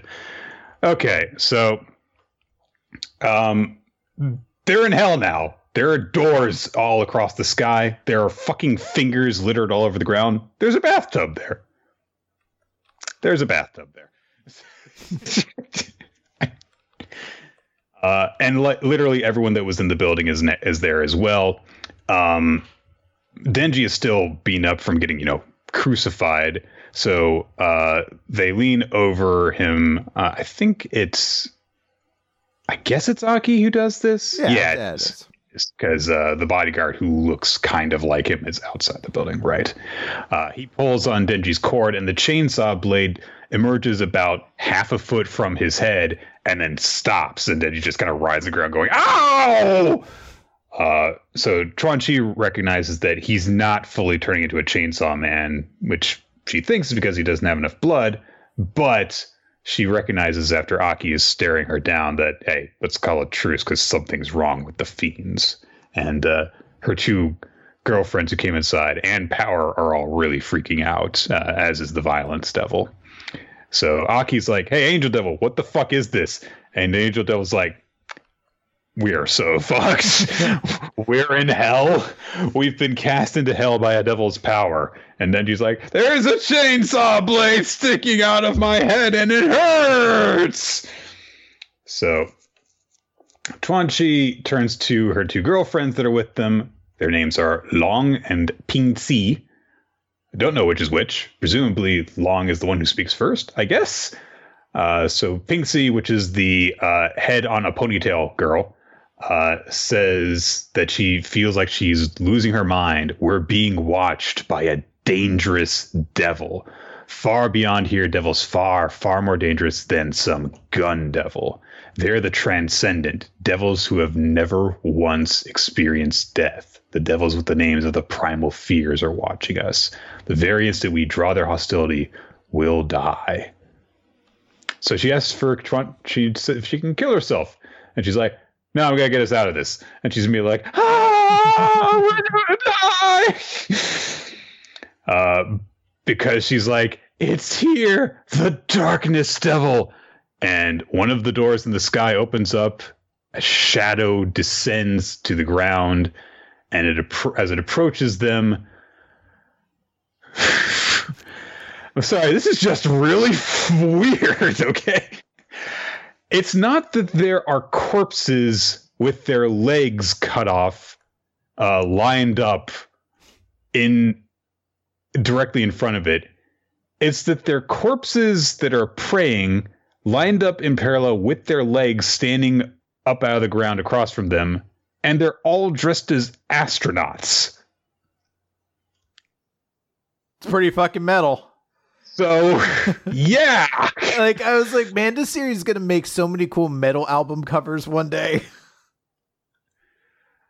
Uh, so Aki and the others are all standing, uh, I- waiting this darkness I to approach. Also, love Aki draws his sword. Uh, you can see that like Quanxi's doing something, and then the dude behind Aki's like, "I'm gonna punch this dude out of his darkness still out if he gets up to me." Like, it doesn't look like he has special hands or anything like that. So I really want this dude to come up and be like, "I have no devil, but I punched a mean right Punch- hook." there's just like a devil hunter who's just like he throws one punch. It's always the same punch, it's always like a really weird punch. Like it's not like a jab or a snap jab or a hook or an uppercut. It's just like you know the punch thrown by someone who doesn't know how to throw a punch. You know, like, and yet it always defeats the devil he punches. oh, punch to the jaw, my one weakness. Damn it, his martial art has no form. so they're lining up, ready for this darkness devil to attack them. A frog croaks. I don't know why a frog croaks, but a frog croaks. It goes ribbit. And then the darkness devil is standing among them, and all of their arms have flown off and are now in the sky, hovering in a circle around him as he stands there looking all proud with his body made of other things' bodies. Uh, we've had a couple people tweet us that if you read the arms in the sky, it kind of spells Makima. You kind of have to trace it to like make it make full mm. sense. If you check our Twitter mention, someone's shown a little bit more. It's not exactly enough that I'd be like, yeah, definitely it spells it, but it's close enough that it doesn't feel like that's not what it's going for. It could be that. I'll give you that. I do have to kind of squint to see it, but yeah. Yeah. So everyone's arms have flown off, and they're not even like in pain or anything. They're just like, my arms are gone. I kind of feel like I needed those. So what was his face? The um tra tra tra tra um the Master's Apprentice from the previous chapter. I forget oh. his. Begins with a T, doesn't it? Yeah, Troka or something like yeah. Tol- Tulsa, Tulsa. Nah, nah. I thought Tolka. I had it. Tolka. Tolka. That was it.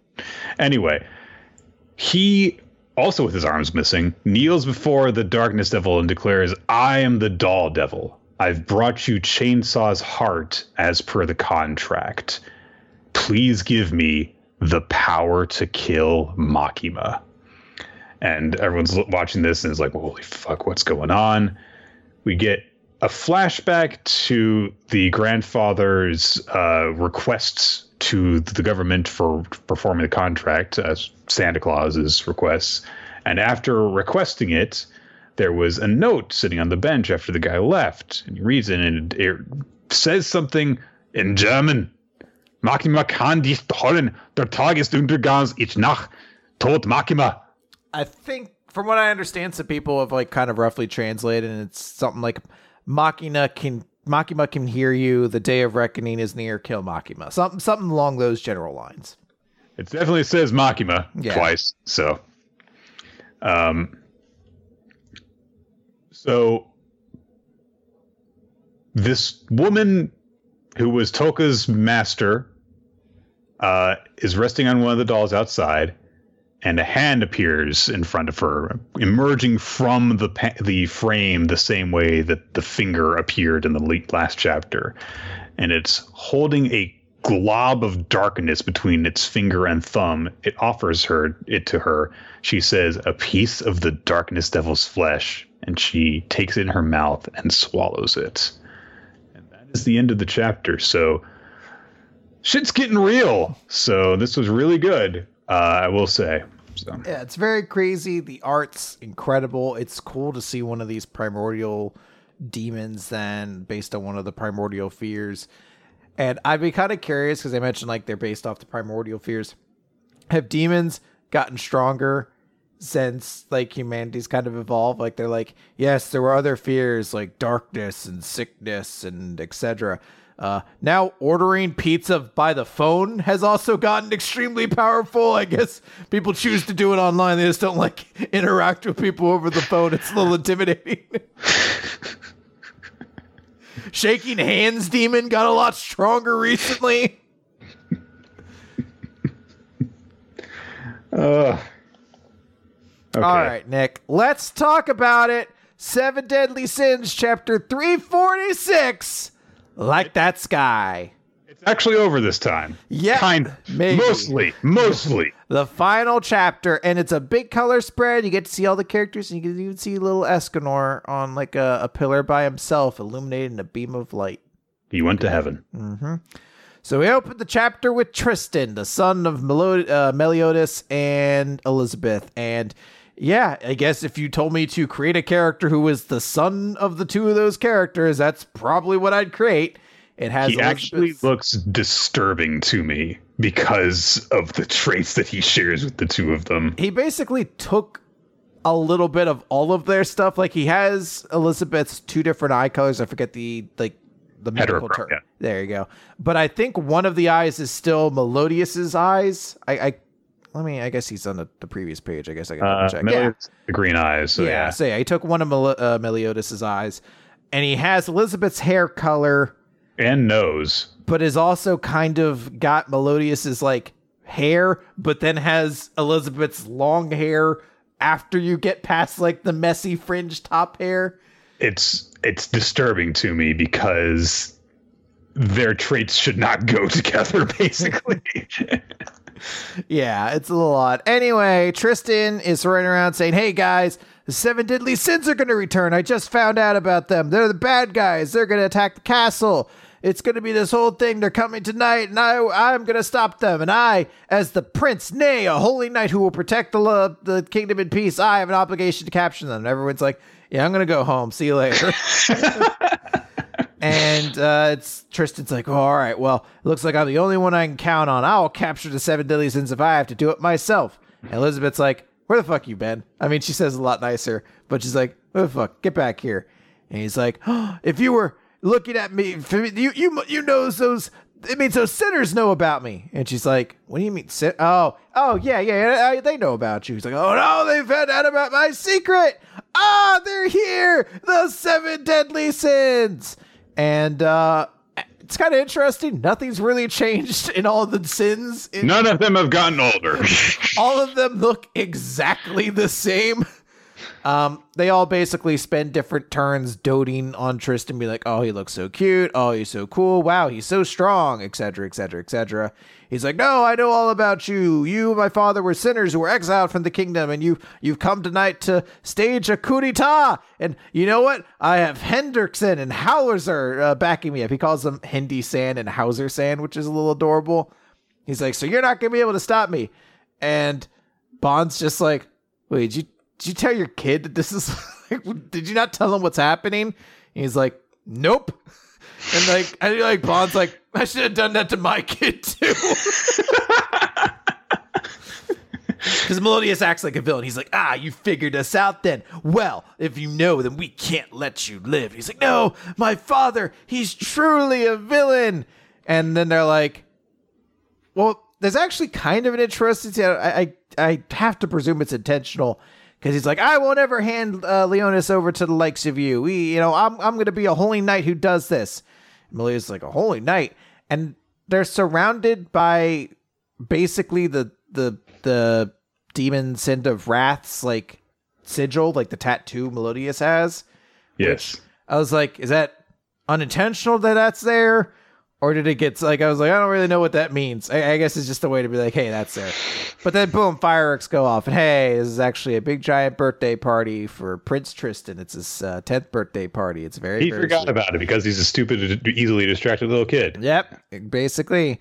Uh, and everyone's like, "Happy birthday!" Nope. If your old man really a villain, no, no one would love him like they do because they love him and he's great. And Gowther's like, here's a birthday present for you. The entirety of the story of the seven deadly sins, zip. And he's like, whoa, that was really cool. Kind of slow in the middle. And the three false finishes was a little unnecessary. But wow, some real high points. That'd be great if you did start critiquing. He just starts he just starts his own podcast. Screw being a holy knight. It's easier to criticize other people's work. Write something of my own. Fuck that. Then I have to hold myself to my own standards. Uh, and he's like, "Whoa, holy crap! You guys had such a cool adventure. Now I love my dad. He's the super coolest." And Meliodas takes him out. Is like, "Yep, your future's ever expanding, just like that sky." And he's like, "Do I still have to become king?" He's like, "Well, you can become something else if you want to." And he's like, Really? Like, yeah, you could even become a holy knight. He's like, Then I've decided I'm going to become one of the seven deadly sins. And then him and Meliodas walk out staring up at the sky, and it says, The seven deadly sins, the end in the corner. Right. So Seven Deadly Sins we already know is like getting some sort of sequel or spin-off or Yes. something like that. I don't So- know yet if um uh Suzuki is attached to actually work on it at all, like or like Hmm. in like a major way, not in like the Boruto still technically has Kishimoto's influence right. kind of way. So I don't know what exactly that's going to look like. Yeah. In terms of like the manga that we have seen come to their conclusion, this definitely feels more like, you know, Naruto's ending uh, than the others. Um, but, you know, there's nothing in it really that makes me go, well, that's weird. Um, because there's not a whole lot going on in it, but there is enough that makes you feel like, yeah, okay, you know, this is you know, the end of the story, and everyone who's still alive got a happy ending, and everything kind of you know got wrapped up.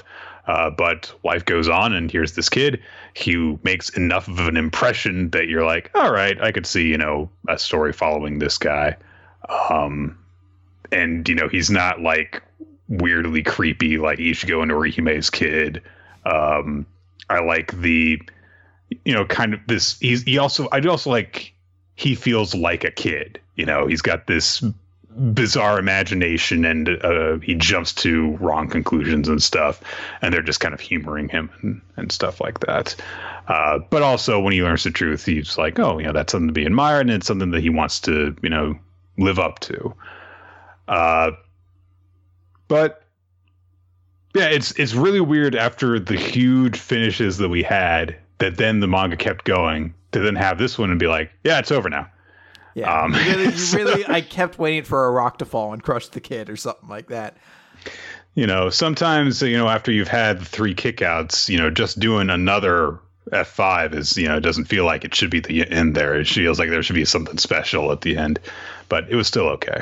So. Yeah, I mean, like in comparison to the other ones, one of the nice things is several times now we've had these false finishes where they've looked like they've been wrapping things up, and enough of those have kind of set a precedence that there really wasn't like like we didn't have one of those things where it's just like Chad becomes a boxer because we've kind of established what most characters are going to do before this. And the plus side is that which are all very you know very straightforward, simple, easy to expect. Mhm. So So like and plus a lot of that all happened previously. Like last chapter was the one to close out what our characters are going to do going forward and then this Yeah. one was like and then the adventure continues as opposed to like the bleach chapters ending which combined the two of them into one chapter basically.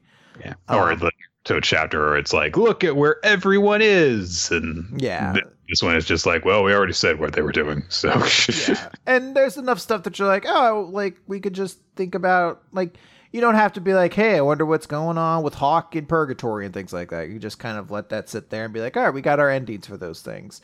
You know, Escanor never came back. You know, uh, there's like, uh, uh, uh, not Merlin. Arthur is going to be the king of this chaos, and he's just going to have to be a noble king for Britannia. Going for like, there's stuff that's just like, okay, cool, it's that's done. We're gonna leave it at that. So It is interesting that Merlin never does not show up uh, in this chapter. Mm-hmm. So yeah, uh, I'll be curious to see what the sequel series, if they decide to do it, kind of looks like. I was actually really surprised we didn't see Ban and Elaine's kid at all because Elaine doesn't show up, so, so presumably she's she's staying over to watch the kid while Ban goes and attend this big ceremony. But like they also bring up that uh, Diane and King have had a kid. Yep. And we don't see that kid either. Nope. So it's kind of interesting to be like, this is just Tristan's chapter. There's no Lancelot, and there's no Diane and King's kid. So, So it's interesting we don't see them, but maybe that's a good thing. Like we didn't have to overindulge this chapter with a ton of Right. designs or anything like that. you I- don't have to be like, and then the, and then these two had a kid, and then these two had a kid, and there's here is their child now. Because, I mean, we both really enjoyed going through that final Naruto chapter, but there was a lot in it, and you would not have been able to have, you know, just the very simple payoff of like, hey, this is you know, uh, Meliodas and Elizabeth's kid. They're imaginative and kind of stupid, but they've got a good heart, and then you know, get used to them because presumably the spin-off is going to feature them as a prominent character, if not as the protagonist. So I, so I, I I do like it. I think probably the same reason we're not talking about this as much as other series that have ended is one, we don't have as much attachment to Seven Deadly Sins as necessarily we had with Naruto or Bleach. But also, two, as we've mentioned, Seven Deadly Sins has ended like three times to this point. So it's kind of hard to have those same feelings when you're like, oh, we kind of we did this already. Remember when we thought it was going to end last year? Oh, how naive we were. All right. Nick, let's talk about the best chapter of the week. The Promised Neverland, chapter 173 Prisoners. So, Oh, feel bad for Rattray, guys. Feel bad for Peter Rattray because he always looked up to his big brother, who was the leader of the Rattray clan ahead of him. Oh, what a hero he was. I loved him more than anything in the world. He was kind and smart, handsome, sincere, and refined. I respect him more than father, mother, or any great person from any era or country. I believe that I was to support him for the rest of my life, that I was born to do so. If only he hadn't found that document, a, a, an old confession that was hidden for 700 years, the regrets of the first leader, Julius. It was the truth of how the clan came to be, the opposite of the heroic tale that we were taught. And Rachi's brother was like, How could we be doing this? My brother changed that day. Hesitation and guilt arose in him, but I didn't understand. In fact, I thought, How wonderful. And he was like, Julius didn't do anything wrong. We're the clan that protects the world. He pushed aside personal feelings to save the world. It was a wise decision, and he protected the world, even if it meant he betrayed his comrades. That is what makes a hero, a clan that carries out a noble mission. It's wonderful. And his brother was like, No, this is punishment and a curse, Peter. And Peter's like, No, brother, stop. Don't put the world in danger. You're wrong. Our clan is correct. The children are a necessary sacrifice for this world. I have to stop him. What do I do? Protect the world, like Julius. My brother is a traitor. Eliminate him. And the body, we found him. And they find his body after after Peter has ordered him killed. After years have passed, it definitely looks like. What was he like at the end? He was smiling. And he, by the way, I'm here too. I'm a human. Uh, I guess. Anyway, he was smiling and he told us to tell you I'm sorry. And Peter, oh, he grabs his brother's corpse and cries over it. I promise I'll carry out the mission for your sake, brother, no matter how much it hurts, no matter how warped the world may be. And now Emma is here in front of him telling him, let's be free. And Peter's like, I was burdened, a prisoner, all this time by the fate of being in this clan? Yeah, that's what your brother said like 20 years ago to you. Yes, that's yes. No, it's a noble mission. We're an honorable clan. This mission isn't punishment. It's not a curse. And so he's like, "No, I've done the right thing uh, the whole time." And so Emma's still extending her hand to him, and she's like, "Was my father fighting back? Bro- sorry, brother fighting back is his destiny. Did he want to be free? Did he want to free me?" And he just gets this weird look on his face, and he's like, "You should just kill me, but you say you want to live together? You're fools. That's why you're meant to be eaten. The demons aren't so bad." it's, just, it's not so bad. Anyway, what they've been doing to you are things that humans have done to each other since long ago. You know how humans always eat each other? Yeah. Anyway. Well, here's the thing. So we brought up last week how when they did like this big scene of like all the things currently going on in real life that it really didn't work. I thought this one was a better way of kind of doing it because I mean, they don't. yeah, I mean it's hard to really aim lower, but the idea of like trying to say like, hey, if this is argument, he's like the demons aren't so bad because when you consider it, humans have been doing just as awful things since long ago. And again, you're like, I this doesn't take place in our reality, but I'll propose on top of it that this exists in a world oh, where similar things have been done. And in that yeah. way, you could be like, yeah, there are awful things that have been committed throughout history that humans have done to each other. Um, so there's there's an argument there that I can at least be like, it's something. It's not perfect, but it's something. Yeah. It's the thing where it's like Peter Rattray is being the guy who's like, oh, you know, you think that things aren't great here. Well, what about, you know, in third world countries where people don't have rights and, you know, like gay people are killed just for existing and women can't vote and all that stuff. So you've got it pretty good. So he's taking that stance. And meanwhile, Emma and the others are taking the stance of, we have this problem and things can be better. So we are going to strive to make things better for everyone. And that's why they're the heroes. And Peter is being the type of villain who is not necessarily the cause of all the problems in the world, but he is propagating them and uh, preserving them he, by refusing to acknowledge that a better possibility exists. Yeah, he so. he keeps the the institutionalized problems of that world going. Yes. So he's like, the human world's not any different because they're a mirror of humanity. Code solid. You can pass that on to my uncle. Try it if you can. I'm looking forward to seeing how far you can go in the human world. he takes out a knife and he says, I can't go with you kids. I'll enjoy the new world from the depths of hell. And he stabs himself in the neck. And that's where the chapter ends. It's the end of this. Chapter. I was a very consistent character throughout the, my entire appearance in this manga. like I understand, like so people are in the chatter like being like, "Well, that's a dumb, like that's a dumb argument that he has," and I agree with you. But it's okay for the character to make that bad argument because it creates it creates some kind of discourse. I don't think it's necessarily constructive to an overall world discourse, but a villain should have motivation, and that being his is fine. It's the thing he's used to convince himself that he is noble in this way. He's like, mm-hmm. look, humans have been doing worse. What we're doing is saving a lot of people. That's what he uses to make himself think he's right. The character Peter Rattray has done nothing but scream and be worthless every chapter up to this point. So mm-hmm. in this moment to be like, here's his character, and he's dead now. He's killing himself. He gave his big grand speech and then decided to kill himself.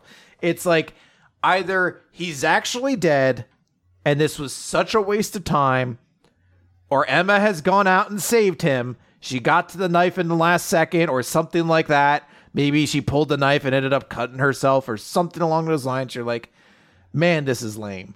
Like it's just going to be it, like either way this goes, it's not going to be interesting because the the conflict is is over at this point. Also, I mean, we've seen Peter Rattray do a bunch of really weird, cowardly stuff, make himself out to be incompetent and unlikable, and also he keeps on talking about the farm kids like they're, you know, slaves um, without any rights or anything and mocking them for it. And now we get this and it's like, now feel bad for him. Yeah, like this would be a it's much like, more easy thing to get along with if he's ever shown an ounce of real remorse to these kids. But anytime I mean, he's is, ever in a position the... of power, he's like, "Ooh, can't you wait to be a fucking burger for some demons? Stupid fucking burgers." Waiting until the character's going to die to give them a flashback explaining them and explaining why they are the way they are is one thing. But this does not explain at all why he's like, yeah, be burgers and die. Like it's a, nothing to explain why he treats them so poorly if he were had just been expressing like a coldness towards Emma and the others, like you know you are supplies, you know you are, or if he had said like you should be proud of what is being accomplished on your corpses or something like that, that would be a different thing. But again, character writing in Promise Neverland is not one of the focuses. So, so yeah, this was not very good. I am with you that the philosophical arguments uh, is better than what we've seen in previous weeks. And I think that this could have been a good chapter, basically completely unchanged if stuff before it were, were drastically different. Mm-hmm. So. All right, let's finish up this week. There's no One Piece this week, so yeah. With Black Clover page 245, Dante versus the captain of the Black Bulls.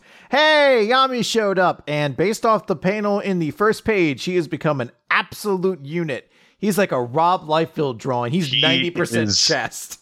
He is a Trisket man now. Yeah. he and that that thigh gap though. I mean, wow. Yeah, I mean, bravo. I mean, his little tiny baby legs, but hey, that thigh gap's impressive. Uh, he looks around. He sees that Gauche is on the ground and Asta's on the ground, and he's like, "Hey, you know what? Asta in the most undignified pose, by the way. If someone was ever like, Yamcha looked too dignified, curled up like a baby in that crater, we need a new Yamcha pose that's even more disgraceful. And Asta found it.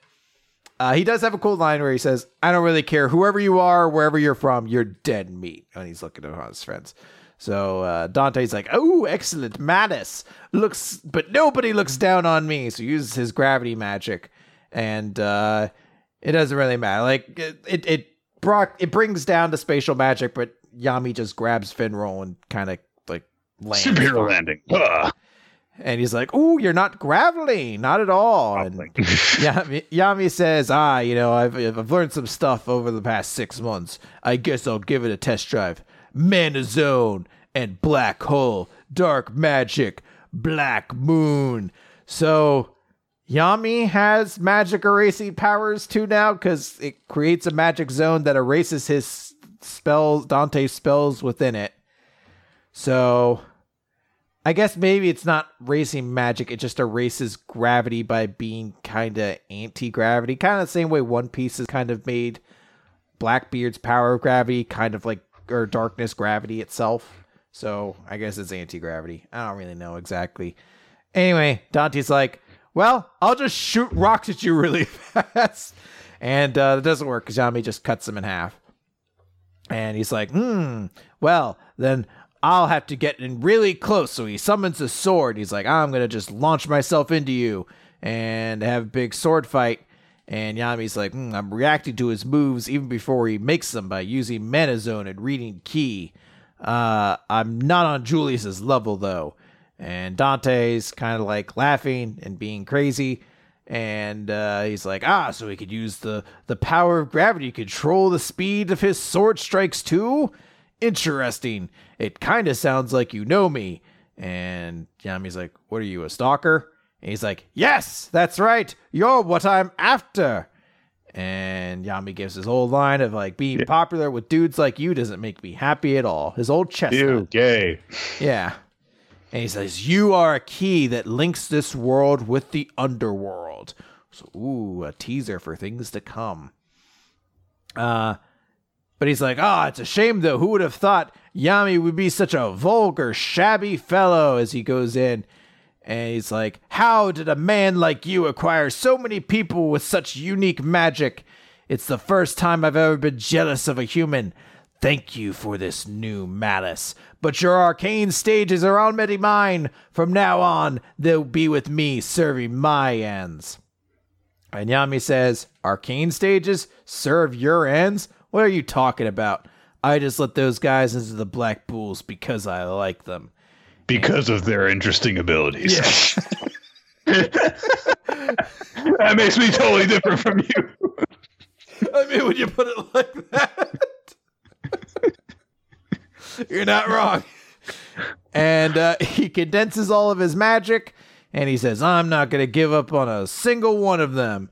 And he does his uh, fucking uh, you are already dead move and slashes him and passes by. And it's uh, the dark clouded eye slash. EI. EI? EI. EI slash. It's uh, after Iaido, which is the art of finishing fights in one slash. So so Yami potentially has won and beaten one of the Dark Triad. Who knows? I thought this guy was supposed to be the strongest of them, so maybe he's still alive. But, um, I mean, it seemed like Zeno was going to be the one that was going mm-hmm. to get the most focus anyway. Yeah. So I wouldn't be shocked if they're like, "Yeah, we'll defeat this dude here," but Zeno's the one we have to really worry. We about. also haven't we also haven't seen him release 100 percent of his devil. So yeah. yeah. So I guess there's still a lot of room.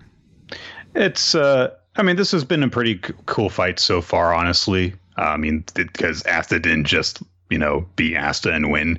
Uh, there were stakes. It actually seemed like, you know, especially following up on the fight where, you know, members of Yuno's, uh, t- you know, team died. That is, and, you know, you saw the sword go through gaps like, okay, well, they might actually be in trouble here. Um, so if this is the end of the fight and like this, and Dante just declares like a, t- a tactical retreat or something like that, then I could be happy with that. Um, so yeah, that's about it. Yep, it was a chapter. It's not bad though. I do. There's. It is interesting. Like every member of the Black Bulls has some super ancient kind of gimmick to them, like uh, Vanessa being a witch. Asta has his demon. Gauche has the the the mirror eye. Uh, fucking Charmy. Gray is, a, Charmy is apparently an arcane stage thing too. Charmy is a werewolf. Yami has connections to the underworld. Like basically every character but Magna has like some crazy interesting backstory to him. And then Max was like, I use fire to make baseball. yeah, pretty much. All right. That is going to do it for Week of Manga Recap, everyone. What were your favorite chapter and MVP for this week, Chris? Yeah, I'm gonna do it. I'm gonna give it to Doctor Stone. It's wacky All right. cocktail chapter. I really, I just, I really enjoyed that chapter. I really thought it was fun. Hey, Um, well, you like what you like. You know, so no, I have to apologize. People will judge me. Uh, and my character of the week's gonna be Twice from My Hero Academia. He was, he was excellent. totally get that. Uh, my favorite series this week was Chainsaw Man. I know. um, favorite character. I, whew, I had it. Hang on a second. I'll go through this real quick. So we had, uh, was it, was it twice? Um, most of the people are saying Twice. Darkness Devil got a point. Tristan got a point. Yami from Black Clover. Those are the ones the audience are picking, at least. Yeah, I think I'm going with twice. So. Okay. Boom. Twice. Everybody said twice. The audience said Chainsaw Man and twice as well. All right. Uh, so with that said, thank you everyone for joining us here on twitch.tv slash RoloT. We record the show live around 7.30 to 8 Eastern Wednesday Wait, we're nights. live? Yes, Chris. I I shouldn't be This saying fuck. present. I shouldn't be saying fuck so often. I didn't say that. Oh, okay, cool. It's Twitch. I don't think they fucking care. Let's get this fucking show on the fucking road then. Fuck, fuck, fuck, fuck, fuck, fuck, fuck, fuck, fuck, fuck, Like fuck, the old, fuck, fuck, the fuck. old DX video. I still enjoy that one where it's just like the the words will not say. Can't won't say fuck, motherfucker, cock, bullshit. And like Shawn Michaels like, I can't say fuck. He's like, watch your goddamn fucking mouth. Jesus fucking Christ. Oh, when DX were funny. Uh, be sure to check out our past episodes on weeklymangarecap.podbean.com. You also subscribe to us on iTunes, leave a comment, leave a rating so we can rise to the top of the hobby section, dethrone the woodworkers. Send us feedback, ask us questions, uh, suggest manga for us to read. Do that stuff at our email, weeklymangarecap at yahoo.com, or join the Discord server. You can also participate in various chats, including the recommendation that we're working on, which is currently Beastars. Uh, and there's a My Hero Academia RP on there. There's all sorts of stuff. And uh, you can also use that to find the Weekly Manga Recap document maintained by Ninja X3i, where we keep track of the recommendations we've covered, MVPs and favorite series of each week, and various other nice little things. Special thanks go out to everyone who supports us on Patreon. You allow us to create bonus content for you guys to enjoy. Steve Mann, our talent artist, uh, you can check out his work everywhere that boobs can be viewed. Uh, Infamous Planet, who made the new frame for the visual edition of the podcast, uh, and Milo Jack Stillitz and Winston Del Cheddar for making the opening sequence for the show. So that's going to do it for ever, for it for this week. We will see you next time when uh, we may end up talking about Beastars. So Yeah, maybe. Who knows? Who knows if we'll have if we'll find the time in all of this. And there's so little of it to exactly utilize right now. All right, that's gonna do it, everybody. Goodbye.